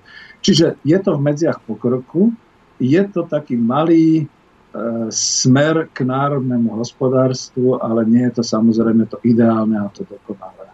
Že asi tak. Ďakujem. Máme pomaličky za sebou ďalšiu polhodinu. E, dáme si trošku oddych cez pesničku, alebo chceš ešte pokračovať niečo? Môžem pokračovať. E, pred uh-huh. tou pesničkou som sa v podstate zaoberal a bum.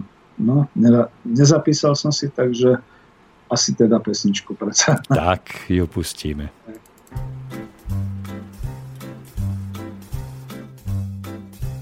Oh, the shark babe has such teeth, dear, and he shows them pearly white.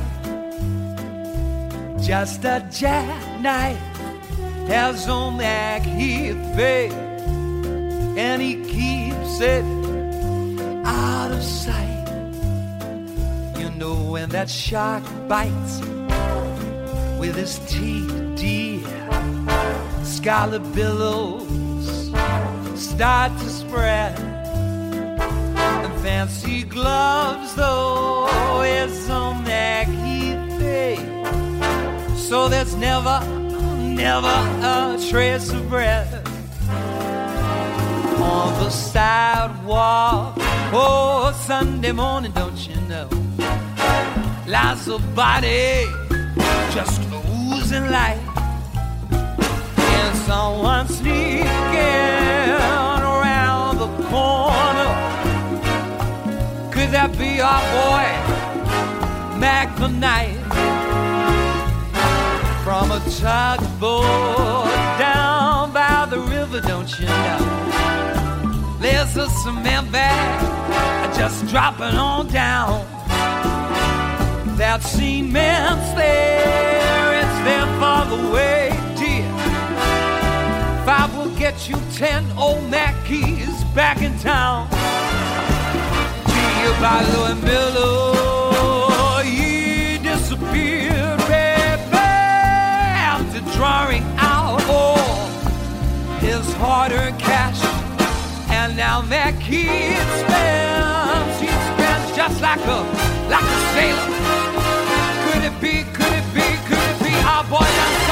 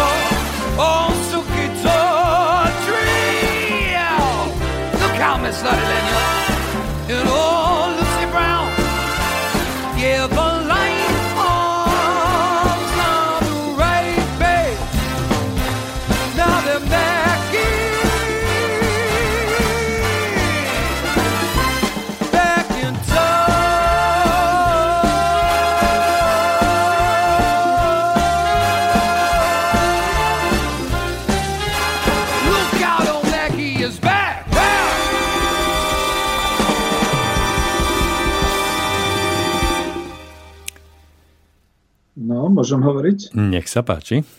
Díky pekne, lebo ja si vždy trošku dám tie sluchadlá na bok a potom som si neistý, či je to správny zvuk. Takže hej, lebo len kriticky k tej pesničke. Ja viem, že Meky Messer je taká tá pesnička toho podsvetia, proste hrdina, ktorý podrezáva, ktorý kradne a podobne, ale veď ako my by sme mohli nájsť aj niečo pozitívnejšie, keď sa bavíme o ekonomike a o podobných veciach, pretože to... Odozdám nášmu hudobnému dramaturgovi tvoj srdečný pozdrav. nie, nie, v poriadku, v poriadku. Potom človek, človek ako sa dostáva do takej situácie, bože, nehovoríme my moc pesimisticky a neod, neodlákavame potom poslucháčov a poslucháčky. Vidíte, kedy si mali také pomerne pekné otázky, teraz už sa neozývajú, čiže snad sme ich neudupali nejakými... tými Keď nemajú poslucháči, tak ja mám jednu otázku. No povedz. Ak by sa dnes našla partia ľudí, partia zamestnancov, ktorí by si chceli založiť takéto zamestnanecké družstvo, e, je súčasná legislatíva priaznevo nastavená takýmto aktivitám, alebo existujú nejaké prekážky, ktoré je treba najskôr odstrániť a až potom je možné e, pristúpiť k realizácii takýchto rozhodnutí? No myslím, že my sme už niekde hneď na začiatku hovorili o tom, že podľa obchodného zákonníka je možnosť založiť si družstvo, družstvo, ktoré môže byť kľudne definované ako kolektívne vlastníctvo. Je to iba na dohode tých e, ľudí, ktorí sa zúčastňujú na založení tohoto podnikateľského výrobného subjektu, kľudne to treba tak nazvať. Áno. Pretože priamo vnútri v tých paragrafoch nie je presne definované, že to musí byť podielové a nie je definované, že musia byť e, vlastníci, ktorí si nejako rozdelia tie podiely a podobne. Jediné, čo teda toto družstvo musí splňať, je, že musí byť ekonomicky a právne e, kompatibilné so súčasným systémom trhovej ekonomiky a teda ekonomiky Slovenska, teda s celým tým daňovým, odvodovým systémom, so všetkými tými... Ja som mal skôr, ja som mal skôr na mysli e, tú situáciu, že všetky tieto dnes existujúce firmy a, a podniky e, majú svojho konkrétneho majiteľa alebo teda nejakú skupinu majiteľov. A e, ako je to v prípade e, rozhodnutia zamestnancov a súhlasu, respektíve nesúhlasu tých súčasných e, zamestnávateľov? Alebo teda majiteľov tej firmy, tak. tak. No. Že, že tento, tento prechod, tento prechod z, zo súkromného vlastníctva do kolektívneho vlastníctva. Je to zrealizovateľné podľa súčasných e, zákonov? Veľmi ťažko, pretože tu nejde dokonca ani tak až o tie zákony, ale o ten štvrtý rozmer. A to je vlastne, to sú tie, to, to, to je to, čo mu hovoríme, teda, že to sú výrobné vzťahy, Mhm. vlastnícke vzťahy. Pretože veď už sú také fabriky na Slovensku, ktoré krachli, ktoré sa dostali do zlej situácie, kde teda e, vlastne ten vlastník povedal, a ja na to kašlem, odchádzam, balím to, krachujem a tak ďalej. Ale nebolo možné, hlavne kvôli tomu, že vždy tam boli nejakí tí veritelia, to znamená nejakí tí, ktorí požadovali splatenie tých záväzkov, teda hlavne tých finančných dlžôb od tej firmy, eh, od toho, aby eh, sa povedzme niekto iný ujal tých vlastníckých práv ako ten dlžník. A aj to, keby aj toto všetko bolo splnené, ešte vždy to bolo o tom, že aj ten dlžník, ktorý bol, si nárokoval aj na ten skrachovaný majetok, pretože samozrejme z dlžôb sa nemôže vymotať. To znamená, že slúžil mu ten majetok na poplatenie všetkých záväzkov cez exekúciu a cez všetky takéto veci. To je o tej reštrukturalizácii, ktorou napríklad prešiel aj ten váhostav. A keď myslíš na to, že vlastne tí zamestnanci by sa boli postavili ako jeden a povedali nie, my si nedáme tento náš podnik, my chceme ďalej pracovať, dajte nám na to právo a podobne. No to je už skôr ten politický zápas, kde by naozaj došlo k tomu, trošku až takému násilnému, e, k tomu, že pravdepodobne by sa nedohodli, museli by prevziať nejakým spôsobom ten majetok, tú správu na tou fabrikou a museli by rokovať či už ako s odborármi, s vládou, nejako to riešiť alebo elegantne, tak ako sa to robí častokrát v Spojených štátoch amerických, najať si právnu firmu, ktorá im vyháda a právne teda vysúdi nejakú, takisto nejakú zníženú hodnotu toho majetku, ktorú by teda odkúpili. Ale zase by to bolo o tom, že musia mať právnikov, musia mať banku, ktorá im požičia všetky tieto veci. Stále je to v rámci toho kapitalizmu, kapitalistického systému. A to, čo hovoríš, ja vlastne popisujem v tej knihe, čiže je 1935, nechcem to tu rozširovať, ale e, predpokladám, že tá kniha už bude vytlačená a budem ju môcť potom niekedy v tých ďalších reláciách aspoň ponúknuť do predaja. E, to je tá Coop Industria, podnik fungujúci na princípoch zamestnaneckej samozpravy, kde píšem o fiktívnom podniku, ktorý sa takto dostal do krachu, ktorý takto zamestnanci prebrali ale ja tam trošku fabulujem aj také, že im teda pomohla nejaká tá vládna iniciatíva, pomohli im odbory a takto nejako sa to riešilo.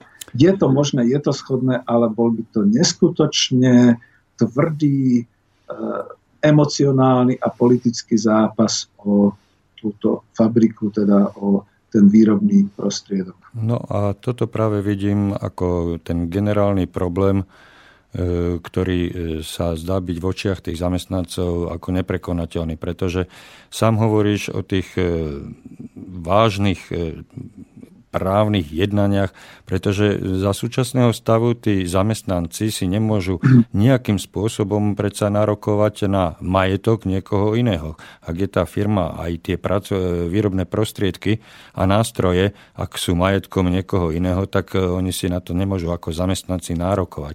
Oni, oni tie e, nástroje a prostriedky výrobné len používajú k dosiahnutiu daného efektu výrobného, hej, e, k výrobe toho konkrétneho produktu, ale v žiadnom prípade si predsa nemôžu nárokovať na e, či už osobné alebo kolektívne vlastníctvo cudzieho majetku v podstate. Iba ako veriteľia Čiže tí, ktorí e, v podstate si nárokujú zaplatenie nejakej ceny práce. No ak by im ten, ak by im ten zamestnávateľ dlhoval niečo, hej, tak v takomto áno. prípade, ale pokiaľ... Ale to je málo, to, to, to sú no však práve, že... z celej hodnoty toho výrobného celku. Máme poslucháča na telefóne, ja ho skúsim... Takže už len dokončím. Áno, áno. Momentálne je to takmer neschodné a chce to odborárov, politickú silu a samozrejme to kolektívne povedomie tých ľudí, ktorí tam pracujú. A myslím si, že v nemalej miere aj ochotu toho súčasného majiteľa, že teda keď to mne neprináša, tak tu máte, zoberte si. Aj. Ale zdvihneme poslucháča. Dobrý Jasne. večer, prajem, počujeme sa. Dobrý večer, Rastkovský z telefónu. Nech sa páči. Uh, možno, že budem trošku odvecné, ale naprvé, hrozne sa mi ozýva telefón. Stiahneme. Je to lepšie? Ďakujem. Jasné, je to lepšie. Aj keď to je ešte trošku, ale už je to lepšie. Ale možno, že je to trošku odvecné, čo chcem povedať, ale už na tým dlhšiu dobu premyšľam, že všetci sme obmedzení, níž, e, keď máme nízky príjem. Tak máme všetci obmedzenia. E, všetci vieme, aké keď e, nemáme žiadne peniaze, tak sú určité obmedzenia, ktoré máme. Ale nikde nevidíme obmedzenia na výdavky. Akože nehovorím, že by mali ľuďom s vysokým príjmom e, robiť obmedzenia, ale možno by sa mal niek- e, niekto zamerať na to, kam a na čo minajú ľudia s obrovskými príjmami, s obrovskými príjmami. Hovorím o obrovských príjmami, nehovorím o príjme 1500-3000 eur. A kam sa minajú obrovské príjmy. Toto nikto neomedzuje, to nikto nepozerá. Dnes sa hovorí, že sloboda podnikania, ale v prípade, že u týchto príjmoch ide o, o napríklad také niečo, že človek investuje do zbrane pre niekoho, aby robil niekde rozbroje, prípadne investuje do červených kariet pre niekoho, aby niekomu robil zle. A vlastne podľa mňa by to vyriešilo aj celú tú ekonomickú demokraciu, o ktorej sa bavíme, pretože v tom prípade, keď by niekto dozeral na to, na čo sa míňajú obrovské peniaze a či sa naozaj míňajú na to, na čo sú napísané. Že napríklad chlapík napíše, investujem do Turecka, kúpujem tam, ja neviem, 20 tisíc pletacích strojov, a pritom za to kúpi 20 tisíc kamionov s naftou od e, ISIL a potom to niekam rozpredá, tak um, treba by, toto si myslím, že jednoducho je najvyšší, najväčší problém s peniazmi. Že nekontroluje no. sa, no, že je obmedzená, obmedzený človek s príjmom, ale nejako není obmedzený človek s obrovským príjmom. Človek s nízkym príjmom je obmedzený tým, že vlastne on sa dokonca za to, keď nemá peniaze, ani nepoistí. Hej? Že vlastne nemá ani garantované zdravie. Áno, máte pravdu. to tak není, ale smeruje to tam. Hej, rád by som vám odpovedal, prepačte mi tú moju poznámku, že už idete od veci, ale tak dobre, je to podnikanie, je to podnikanie v kapitalizme, tak nechcíte po týchto podnikateľoch, aby, aj keď veľmi riskujú a podobné veci, aby sa obmedzovali a aby potom nemohli ten svoj zisk si niekde napočítavať a užívať.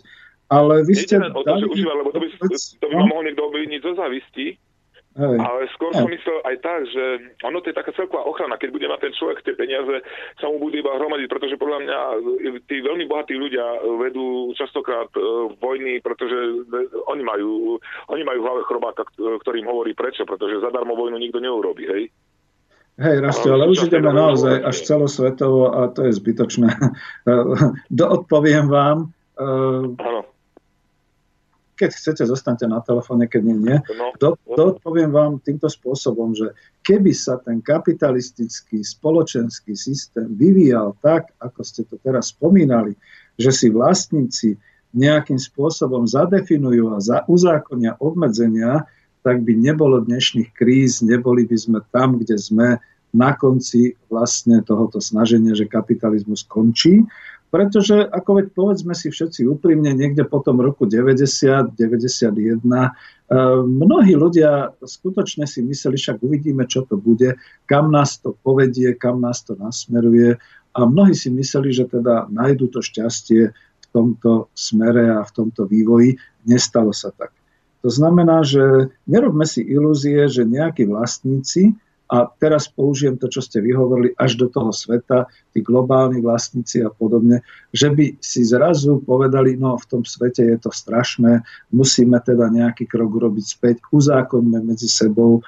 Veď neprešlo ani niečo také, ako bola tá Tobinová daň, to znamená len z toho prekliknutia tých e, internetovských obchodov, že by sa platilo nejaké mizivé promile alebo percento. Ani len to neprešlo vo svete. Nikto to nechce uzákoniť, ani to neuzákonil. Tak hádam si, nemyslíte, že naozaj momentálne niekto v tejto situácii bude chcieť takéto obmedzenia. To by museli byť okrem iného priamo konkrétni vlastníci konkrétnom národnom hospodárstve, to znamená, to by musel byť Paťa, to by musel byť možno nejaký iný podnikateľ, Renault a tak ďalej, ktorí by uh, si povedali, tak áno, v tom našom Francúzsku, v tom našom Československu je bieda, tak teda áno, ja sa sám dobrovoľne obmedzím, a budem robiť teda tak, aby z toho tí ľudia niečo mali. Vy ste ešte na telefóne, tak? Dobre, počúvam. No jasné, jasné, jasné, lebo som zvedavý, čo na to hovoríte, pretože táto myšlienka má s tým obmedzením eh, nie že eh, príjmu ani výdavkov, ale určitých výdavkov, to vidím. Tých výdavkov, ktoré ťahajú ľudí no. Do toho, aby museli mhm. museli otročiť, museli si požičiavať, museli si Ale áno, robiť veci, ktoré nechcú robiť. Je, je to tak, je to tak, je to, ako skoro som povedal, že je to irrelevantná uh, myšlienka zaoberať sa tým, že by sa obmedzili, pretože viete, no, ako hovoríte s lavičiarom, tak ako Mňa hodne urážalo, keď sa hovorilo tak antikomunisticky, že akí boli hrdlorezi tí komunisti a akí boli zlí voči ľuďom a podobne. Možno to platilo niekedy v tých 50 rokoch, aj to bola iba obrana voči inej agresivite, ktorá tam bolo, pretože moji rodičia boli komunisti, boli to veľmi mieromilovní a veľmi kultúrni ľudia, aj veľmi pracovití, takže ako tak teraz ja si trúfnem povedať tak lavicovo na tých vlastníkov a na tých kapitalistov, že sú to hajzli, hrdlo, hrdlorezi a ľudia, mm. ktorí nám nedoprajú a budú chcieť iba bohatnúť až do skončenia sveta, pretože takto to sa vyvíja a takáto je situácia. Veď keby e, dokonca aj ten Švajkár to pomenoval u tých Američanov, že keby sa z amerických korporácií ešte len tí top manažéri vzdali tých 10% svojho majetku, čo není veľa, alebo 10% toho ročného príjmu, tak akože skutočne by sa vyriešila aj v Spojených štátoch amerických naveky chudoba a naveky všetky tie choroby a podobné veci. A teraz si predstavte, že by stačilo tých, eh, jak to menujú títo naši makroekonómovia, tých 800 rodín či koľko, že by sa stretli niekde, ten Bildenberg a podobne a povedali by si, viete čo, nebláznime ľudia. Tak urobíme to, že každý tých 10% odovzdá svetu no tak na svete by nastal ráj, pretože s tými finančnými prostriedkami by sa naozaj dali robiť zázraky, dali by sa obnoviť všetky tieto vojnou zničené ekonomiky, národy a podobne. Ale nejde to. v čom je chyba? Tak boli to tí komunisti zlí, alebo sú to tí kapitalisti zlí? Všetko. No, ja si hlavne myslím, že my sme urobili pol krok v 89 a vykašľali sme sa na to, čo sa bude diať ďalej. My sme uverili. Boli sme veľmi veriaci, nám chýbala viera. Toto bolo potlačované kresťanstvo a jednoducho nám tak chýbala viera, že my sme uverili ľuďom ako Klaus Mečer a spol, že to budú robiť dobre, že to budú robiť pre nás, lebo nám to hovorili, že to budú pre nás robiť. Nezistovali sme si, nekritizovali sme. Máte veľa pravdu, ale ja nechcem k tomu 17. novembru. To som si včera zahrmel, zaprotestoval pred Hodžovým palácom, či na Hodžovým námestím pred prezidentským palácom a chcem sa venovať ďalej. Čiže Máte ešte niečo, čo by ste chceli uh, ako dobrého no, povedať? Ku tej, demokracii, e, takto ešte chcem povedať. Povedzme, e, tam sú veľké, ja tam vidím nejaké nebezpečia, možno, že sú to len také momenty, ktoré vidím a dobre som neprehliadol, ale napríklad v prípade, ako hovoríte, že tam bude nejaké spoločenstvo, a teraz e, medzi nich niekto príde s nejakou myšlienkou a e, podchytí si preto zo pár ľudí a vlastne oni na tom budú participovať nejaké výhody e, a budú tým pr- e, okrádať vlastne to spoločenstvo. Že urobia vlastne ako keby, no dneska to vidíme, že mafia v štáte, no tak oni si robia mafiu v spoločnosti. E, treba tam určite veľa kontrol a takéto veci, e, ja to práve, že vidím, že tam by tiež si mohli ľudia nájsť cestičku, ako ubližiť spoločnosti. Neviem, ako by toto bolo ošetrené. Áno, tá pripomienka tu beriem. Samozrejme, všetko je zneužiteľné a o všetkému sa, žiaľ Bohu, dá Dá sa povedať, že každá voda sa dá otráviť, tak toto povedzme ľudovou prosťou. A e, k samotnej ekonomickej demokracii, čo je zase ten spoločensko-ekonomický e, systém, k tomu e, sa treba dopracovať. Ono to zrejme E, nebude taká jednoduchá a ľahká cesta, pretože sú to naozaj tie tri prvky a my tu ešte stále riešime len na Slovensku to kolektívne vlastníctvo. Ani sme sa nedostali ďalej k tým verejným financiám a k tomu spravodlivému trhu. A to, to ako tí, ktorí e, to nejak šíria, tí hovoria, pravdepodobne to nebude nejaká unitárna jednotná spoločnosť, ale v každej krajine sa to bude vyslovene rozvíjať svojím spôsobom. Akurát, že to bude mať tie tri základné prvky a takto sa to bude rozvíjať. Ale vrátim sa presne k tomu, čo hovoríte, presne ku tomu kolektívu, k tomu kolektívnemu vlastníctvu, kde to beriem teda od vás presne v tom, že vždy sa môže nájsť niekto, kto tam otrávi ten kolektív, e, zneužije nejaké veci do, do, doslova to tak hovoríme, presne v tom je tá sila kolektívu, že za prvé sa tam všetci poznáme, za druhé nikto tam nemôže prísť takými dobrodružnými návrhmi, pokiaľ ho všetci teda neprediskutujú, ne, neprediskutujú ten návrh, pokiaľ naozaj ich nedokáže nepresvedčiť, že toto je ono.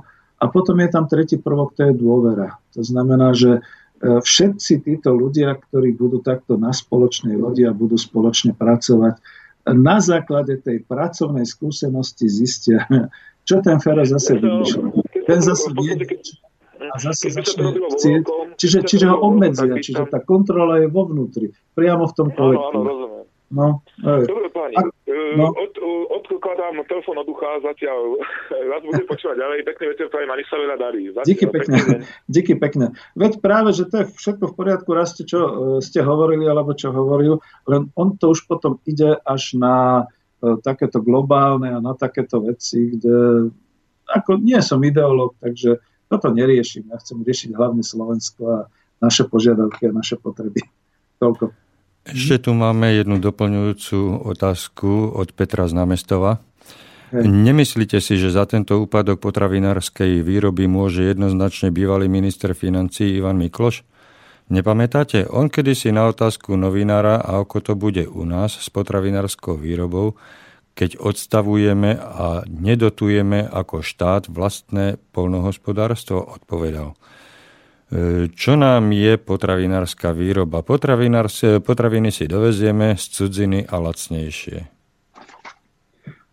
Tak nie je to len Mikloš. Tak, uh, Ivan Mikloš bol predstaviteľom práve toho uh, liberálneho alebo neoliberálneho kapitalistického pravicového zmýšľania, bola to ideológia, dneska to už môžeme po tých 26 rokoch povedať, ideológia rovnako škodlivá a rovnako nebezpečná ako to, čo predtým antikomunisti hovorili o komunistickej ideológii, rovnako nás zavliekla do závislosti a do chaosu a do všetkých týchto vecí. Čiže ako keby som bol politik a za to nechcem byť politikom nikdy, rovno by som pre nich žiadal tvrdé tresty naozaj, e, ktoré by im pre nich znamenali, že teda naozaj ten národ im povie, tak a teraz pikáte za tie hriechy, čo ste narobili.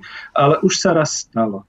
A to, že sa už takto stalo, častokrát to je aj spôsobené tou celou spoločenskou situáciou, bez toho, že by som, keďže som takéto tvrdé slova použil, bez toho, že by som teda ich ďalej súdil.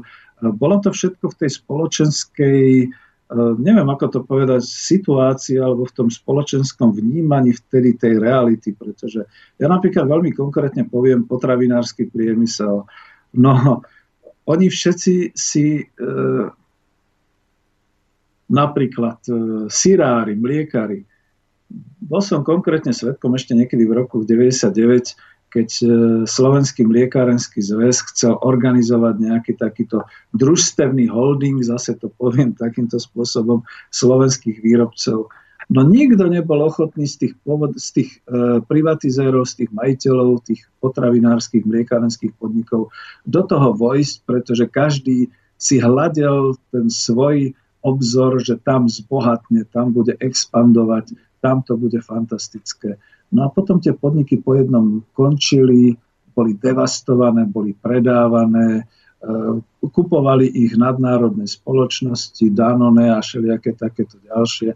A dneska, keď máte Deň mlieka, ktorý organizuje Slovenský mliekárenský zväz, to už je len taká marketingová srandička, pretože naozaj môžu mliekári vyplakávať, koľko chcú. Veď si to, nie že oni, ale ich majiteľia, ich vlastníci to zapričinili sami, že v tom zlomovom čase, keď sa ešte dalo bojovať, keď ešte mohli sa zorganizovať a vytvoriť na Slovensku nejaký silný domáci, uh, no, nechcem povedať, že holding alebo niečo podobné, tak vtedy nezabrali, pretože každý si hľadal hlavne tú svoju polievočku, každý si škaredo povedané šolichal svoje bohatstvo, ktoré už videl, už videl tie zlaté prasiatka a tak ďalej. Takže takto to bolo. Bola to spoločenská situácia. Myslím si, že raz jeden raz v budúcnosti historik napíše, že to bola šialená doba, keď každý Slovák si myslel, že raz bude Rockefellerom. Nestalo sa tak. A v tejto súvislosti e, prišiel jeden mail, ktorý e, sa konkrétne pýta teba a e, situácie pre, spred 25 rokov. Pred 25 rokmi sme menili systém. Do politiky sa vtedy opäť zapojil Alexander Dubček so svojím modelom socializmu s ľudskou tvárou. S istou úpravou koniec jednej vlády, e, koniec jednej vládnucej strany. Vaše postoje mi ten, e, trochu tento jeho model pripomínajú. Vedeli by ste stručne charakterizovať rozdiely vás a Dubček, e, vášho a Dubčekovho modelu z roku 90, e, 68? Nič sa nedá zopakovať. To Ale to, pýta sa, pýta sa na rozdiely. No, Pýta hej. sa na rozdiely tvojho pohľadu a Dubčekovho. A ja rozumiem, ale Mhm. to chcem presne charakterizovať. Tie rozdiely sú hlavne v tej východiskovej situácii. Vtedy sa to ešte dalo. Bol rok 1990, ešte sme mali národné hospodárstvo.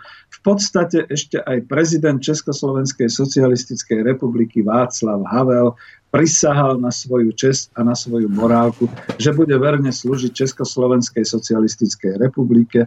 Ešte aj Václav Klaus ako minister financí prisahal, že chce naďalej rozvíjať socialistickú ekonomiku, len chce urobiť trhovú ekonomiku, akože chce transformovať ekonomiku na trhovú a podobné veci. Dnes je tá situácia iná. Po 26 rokoch e, života v kapitalizme sme naozaj už veľmi rozdelení na tých bohatých, na veľmi tenkú vrstvu bohatých a na veľmi e, širokú vrstvu tých chudobných. Opakujem tú krutú pravdu. Máme ekonomiku na Slovensku, ale to nie je slovenská ekonomika. My už nemáme vlastný národohospodársky celok a ten môj pohľad, ako presne kvôli tomu nechcem do politiky. Asi by som bol naivný, asi by som skončil ako Tupček. Ja môžem ako tréner, školiteľa, kauč, motivovať ľudí k tým vyšším metám, k tým vyšším cieľam. Ako ekonóm môžem organizovať určité činnosti, ale rozhodne ako politik by som skončil ešte horšie ako Dubček, pretože tie rozdiely sú hlavne v tom, a ne, nepovažujem sa za politika, nebola to dobrá otázka, tie rozdiely v tom náhľade sú hlavne v tom, že on ešte mal možnosť stavať na tej minulosti. My už nemáme možnosť stavať na minulosti, my sa musíme pozerať dopredu. A to dopredu znamená budovať znova od základov to, ten zničený hospodársky systém a vedieť, čo máme k dispozícii. Že máme ešte stále obrovský ľudský potenciál a máme našu vlast. To je najdôležitejšie. Sú národy, ktoré už tu vlast nemajú. Všetko. No, ďalšie maily nemáme. Takže... No, tak sa potom vrátim ešte trošku k tomu. A je to dobré, však diskutujeme. Len ma Igor upozorní, že ja som skutočne z tej svojej praxe školiteľskej niekedy možno až taký agresívny, čo treba ma upozorniť. Keby Ale som prečo? štúdiu, Prečo však emóciám sa netreba že brániť? Niekedy odpovedám asi príliš rázne a to nie je dobré. Vrátim sa k tomu ešte z toho národného hospodárstva, lebo my sme hovorili, že teda ten národohospodársky celok, že to sú tie výrobné odvetvia a nevýrobné odvetvia. Len ťa chcem upozorniť, že máme posledné 4 No, minúty relácie. Presne kvôli tomu to chcem Mhm. takto uzavrieť. Tak. Potom ešte hovoria, uh, učia sa takto študenti ešte na školách, že existuje ešte sektorová štruktúra národného hospodárstva a to sú uh, štyri sektory. Primárny sektor, ktorý tvoria odvetvia produkujúce základné suroviny a materiály, čiže ťažobný priemysel, polnohospodárstvo, lesníctvo a tak ďalej. Uh, potom vlastne je sekundárny sektor, to sú odvetvia spracovateľského priemyslu, stavebníctvo, tam patrí potravinársky, elektronický, textilný, odevný priemysel. No je to zrejme z nejakých, e, čítam si tie poznámky, čo som z Google našiel, je to z nejakých učebníc, lebo dneska už textilný priemysel prakticky neexistuje na Slovensku. Odevný priemysel to je zo pár firiem, ktoré hlavne exportujú, ako Madeta Púchov, či Makita Púchov a podobne. A terciálny sektor to sú všetky druhy služieb, obchod, dopravu a spoje. My to dneska nazývame moderne infraštruktúra. Kvartiálny sektor, tento sektor je veda a technika, výskum, informačné technológie, dokonca je tu ešte v pôvodne zahrnuté školstvo a zdravotníctvo. Prečo o tom hovorím? Lebo sú ekonómovia, ktorí sa budú do krvi so mnou hádať, že však my máme národné hospodárstvo, pretože máme podľa odvetvovej štruktúre rozvinuté tie podniky, sú výrobné odvetvia, sú nevýrobné odvetvia, dokonca aj to školstvo, kultúra, zdravotníctvo a tak ďalej.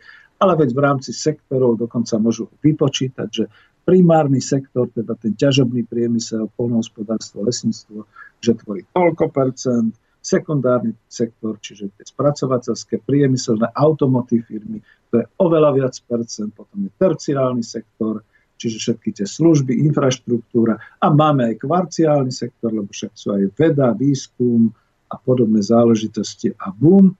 A ja im na to skutočne k tomu záveru poviem áno, ale toto všetko je dneska nekompatibilné, nespolupracujú medzi sebou jednotlivé sektory, nie je to ucelený národohospodársky komplex a predovšetkým náš národ z toho nič nemá. Takmer nič, pretože všetky tieto zisky a všetko to bohatstvo napriek veľkej produkcii hrubého domáceho produktu odchádza do zahraničia. A ja myslím, že to dokonca aj stíham do tej 8. Chcel som to hlavne takto zadefinovať, pretože ide hlavne o tú tvorbu národohospodárskeho komplexu v jeho celistvosti. To znamená tak, ako sme hovorili, po jednotlivých sektoroch a vždy si vybrať to nosné odvetvie a rozvíjať ho. V našom prípade pravdepodobne polnohospodárstvo, potravinárstvo, v druhom povedzme to strojárstvo a tak ďalej. A toto riešiť pre Slovensko tak, aby to bolo pre nás, nie aby sme konkurovali svetu alebo aby sme, ja neviem, boli proexportne zameraní a doma z toho nič nemali. A neviem, či stihám ešte niečo ďalšie, Igor, to mi povedz. Prakticky už ani nie. Máme oh. posledné sekundy, vyčerpal si si svoj deň, deň, dňom pridelený limit. Aj poslucháčov asi, keďže nehovorili, ale tak píšte. Ale písali, písali, takže ano. A niekedy, niekedy e, je to možno znakom toho, že s tebou absolútne súhlasia to, čo hovoríš. Ak nesúhlasia, tak nech sa páči, môžu napísať. Dúfam. Ináč veľmi ja. pekne ďakujem aj poslucháčom a aj tebe, Igor, že si sa o mňa staral a snad sa stretneme aj na Milé rád a dúfajme, že na budúce už pôjdeš z nového e, bratislavského štúdia, kam chlapci pred nejakou hodinkou vyštartovali s novými počítačmi, takže pustia a. sa do kompletizácie a očakávame čoskoro ostrý štart z Bratislavského štúdia. Už len jedna vetička. Vidíš to, tvoríme ten terciálny sektor. To sú tie služby. Áno, my to tvoríme. To je infraštruktúra. Dobre. Práve ju budujeme. Práve to budujeme. Pekný večer tebe aj všetkým poslucháčom. Do počutia. Do počutia. Táto relácia bola vyrobená vďaka vašim dobrovoľným príspevkom. Ďakujeme za vašu podporu.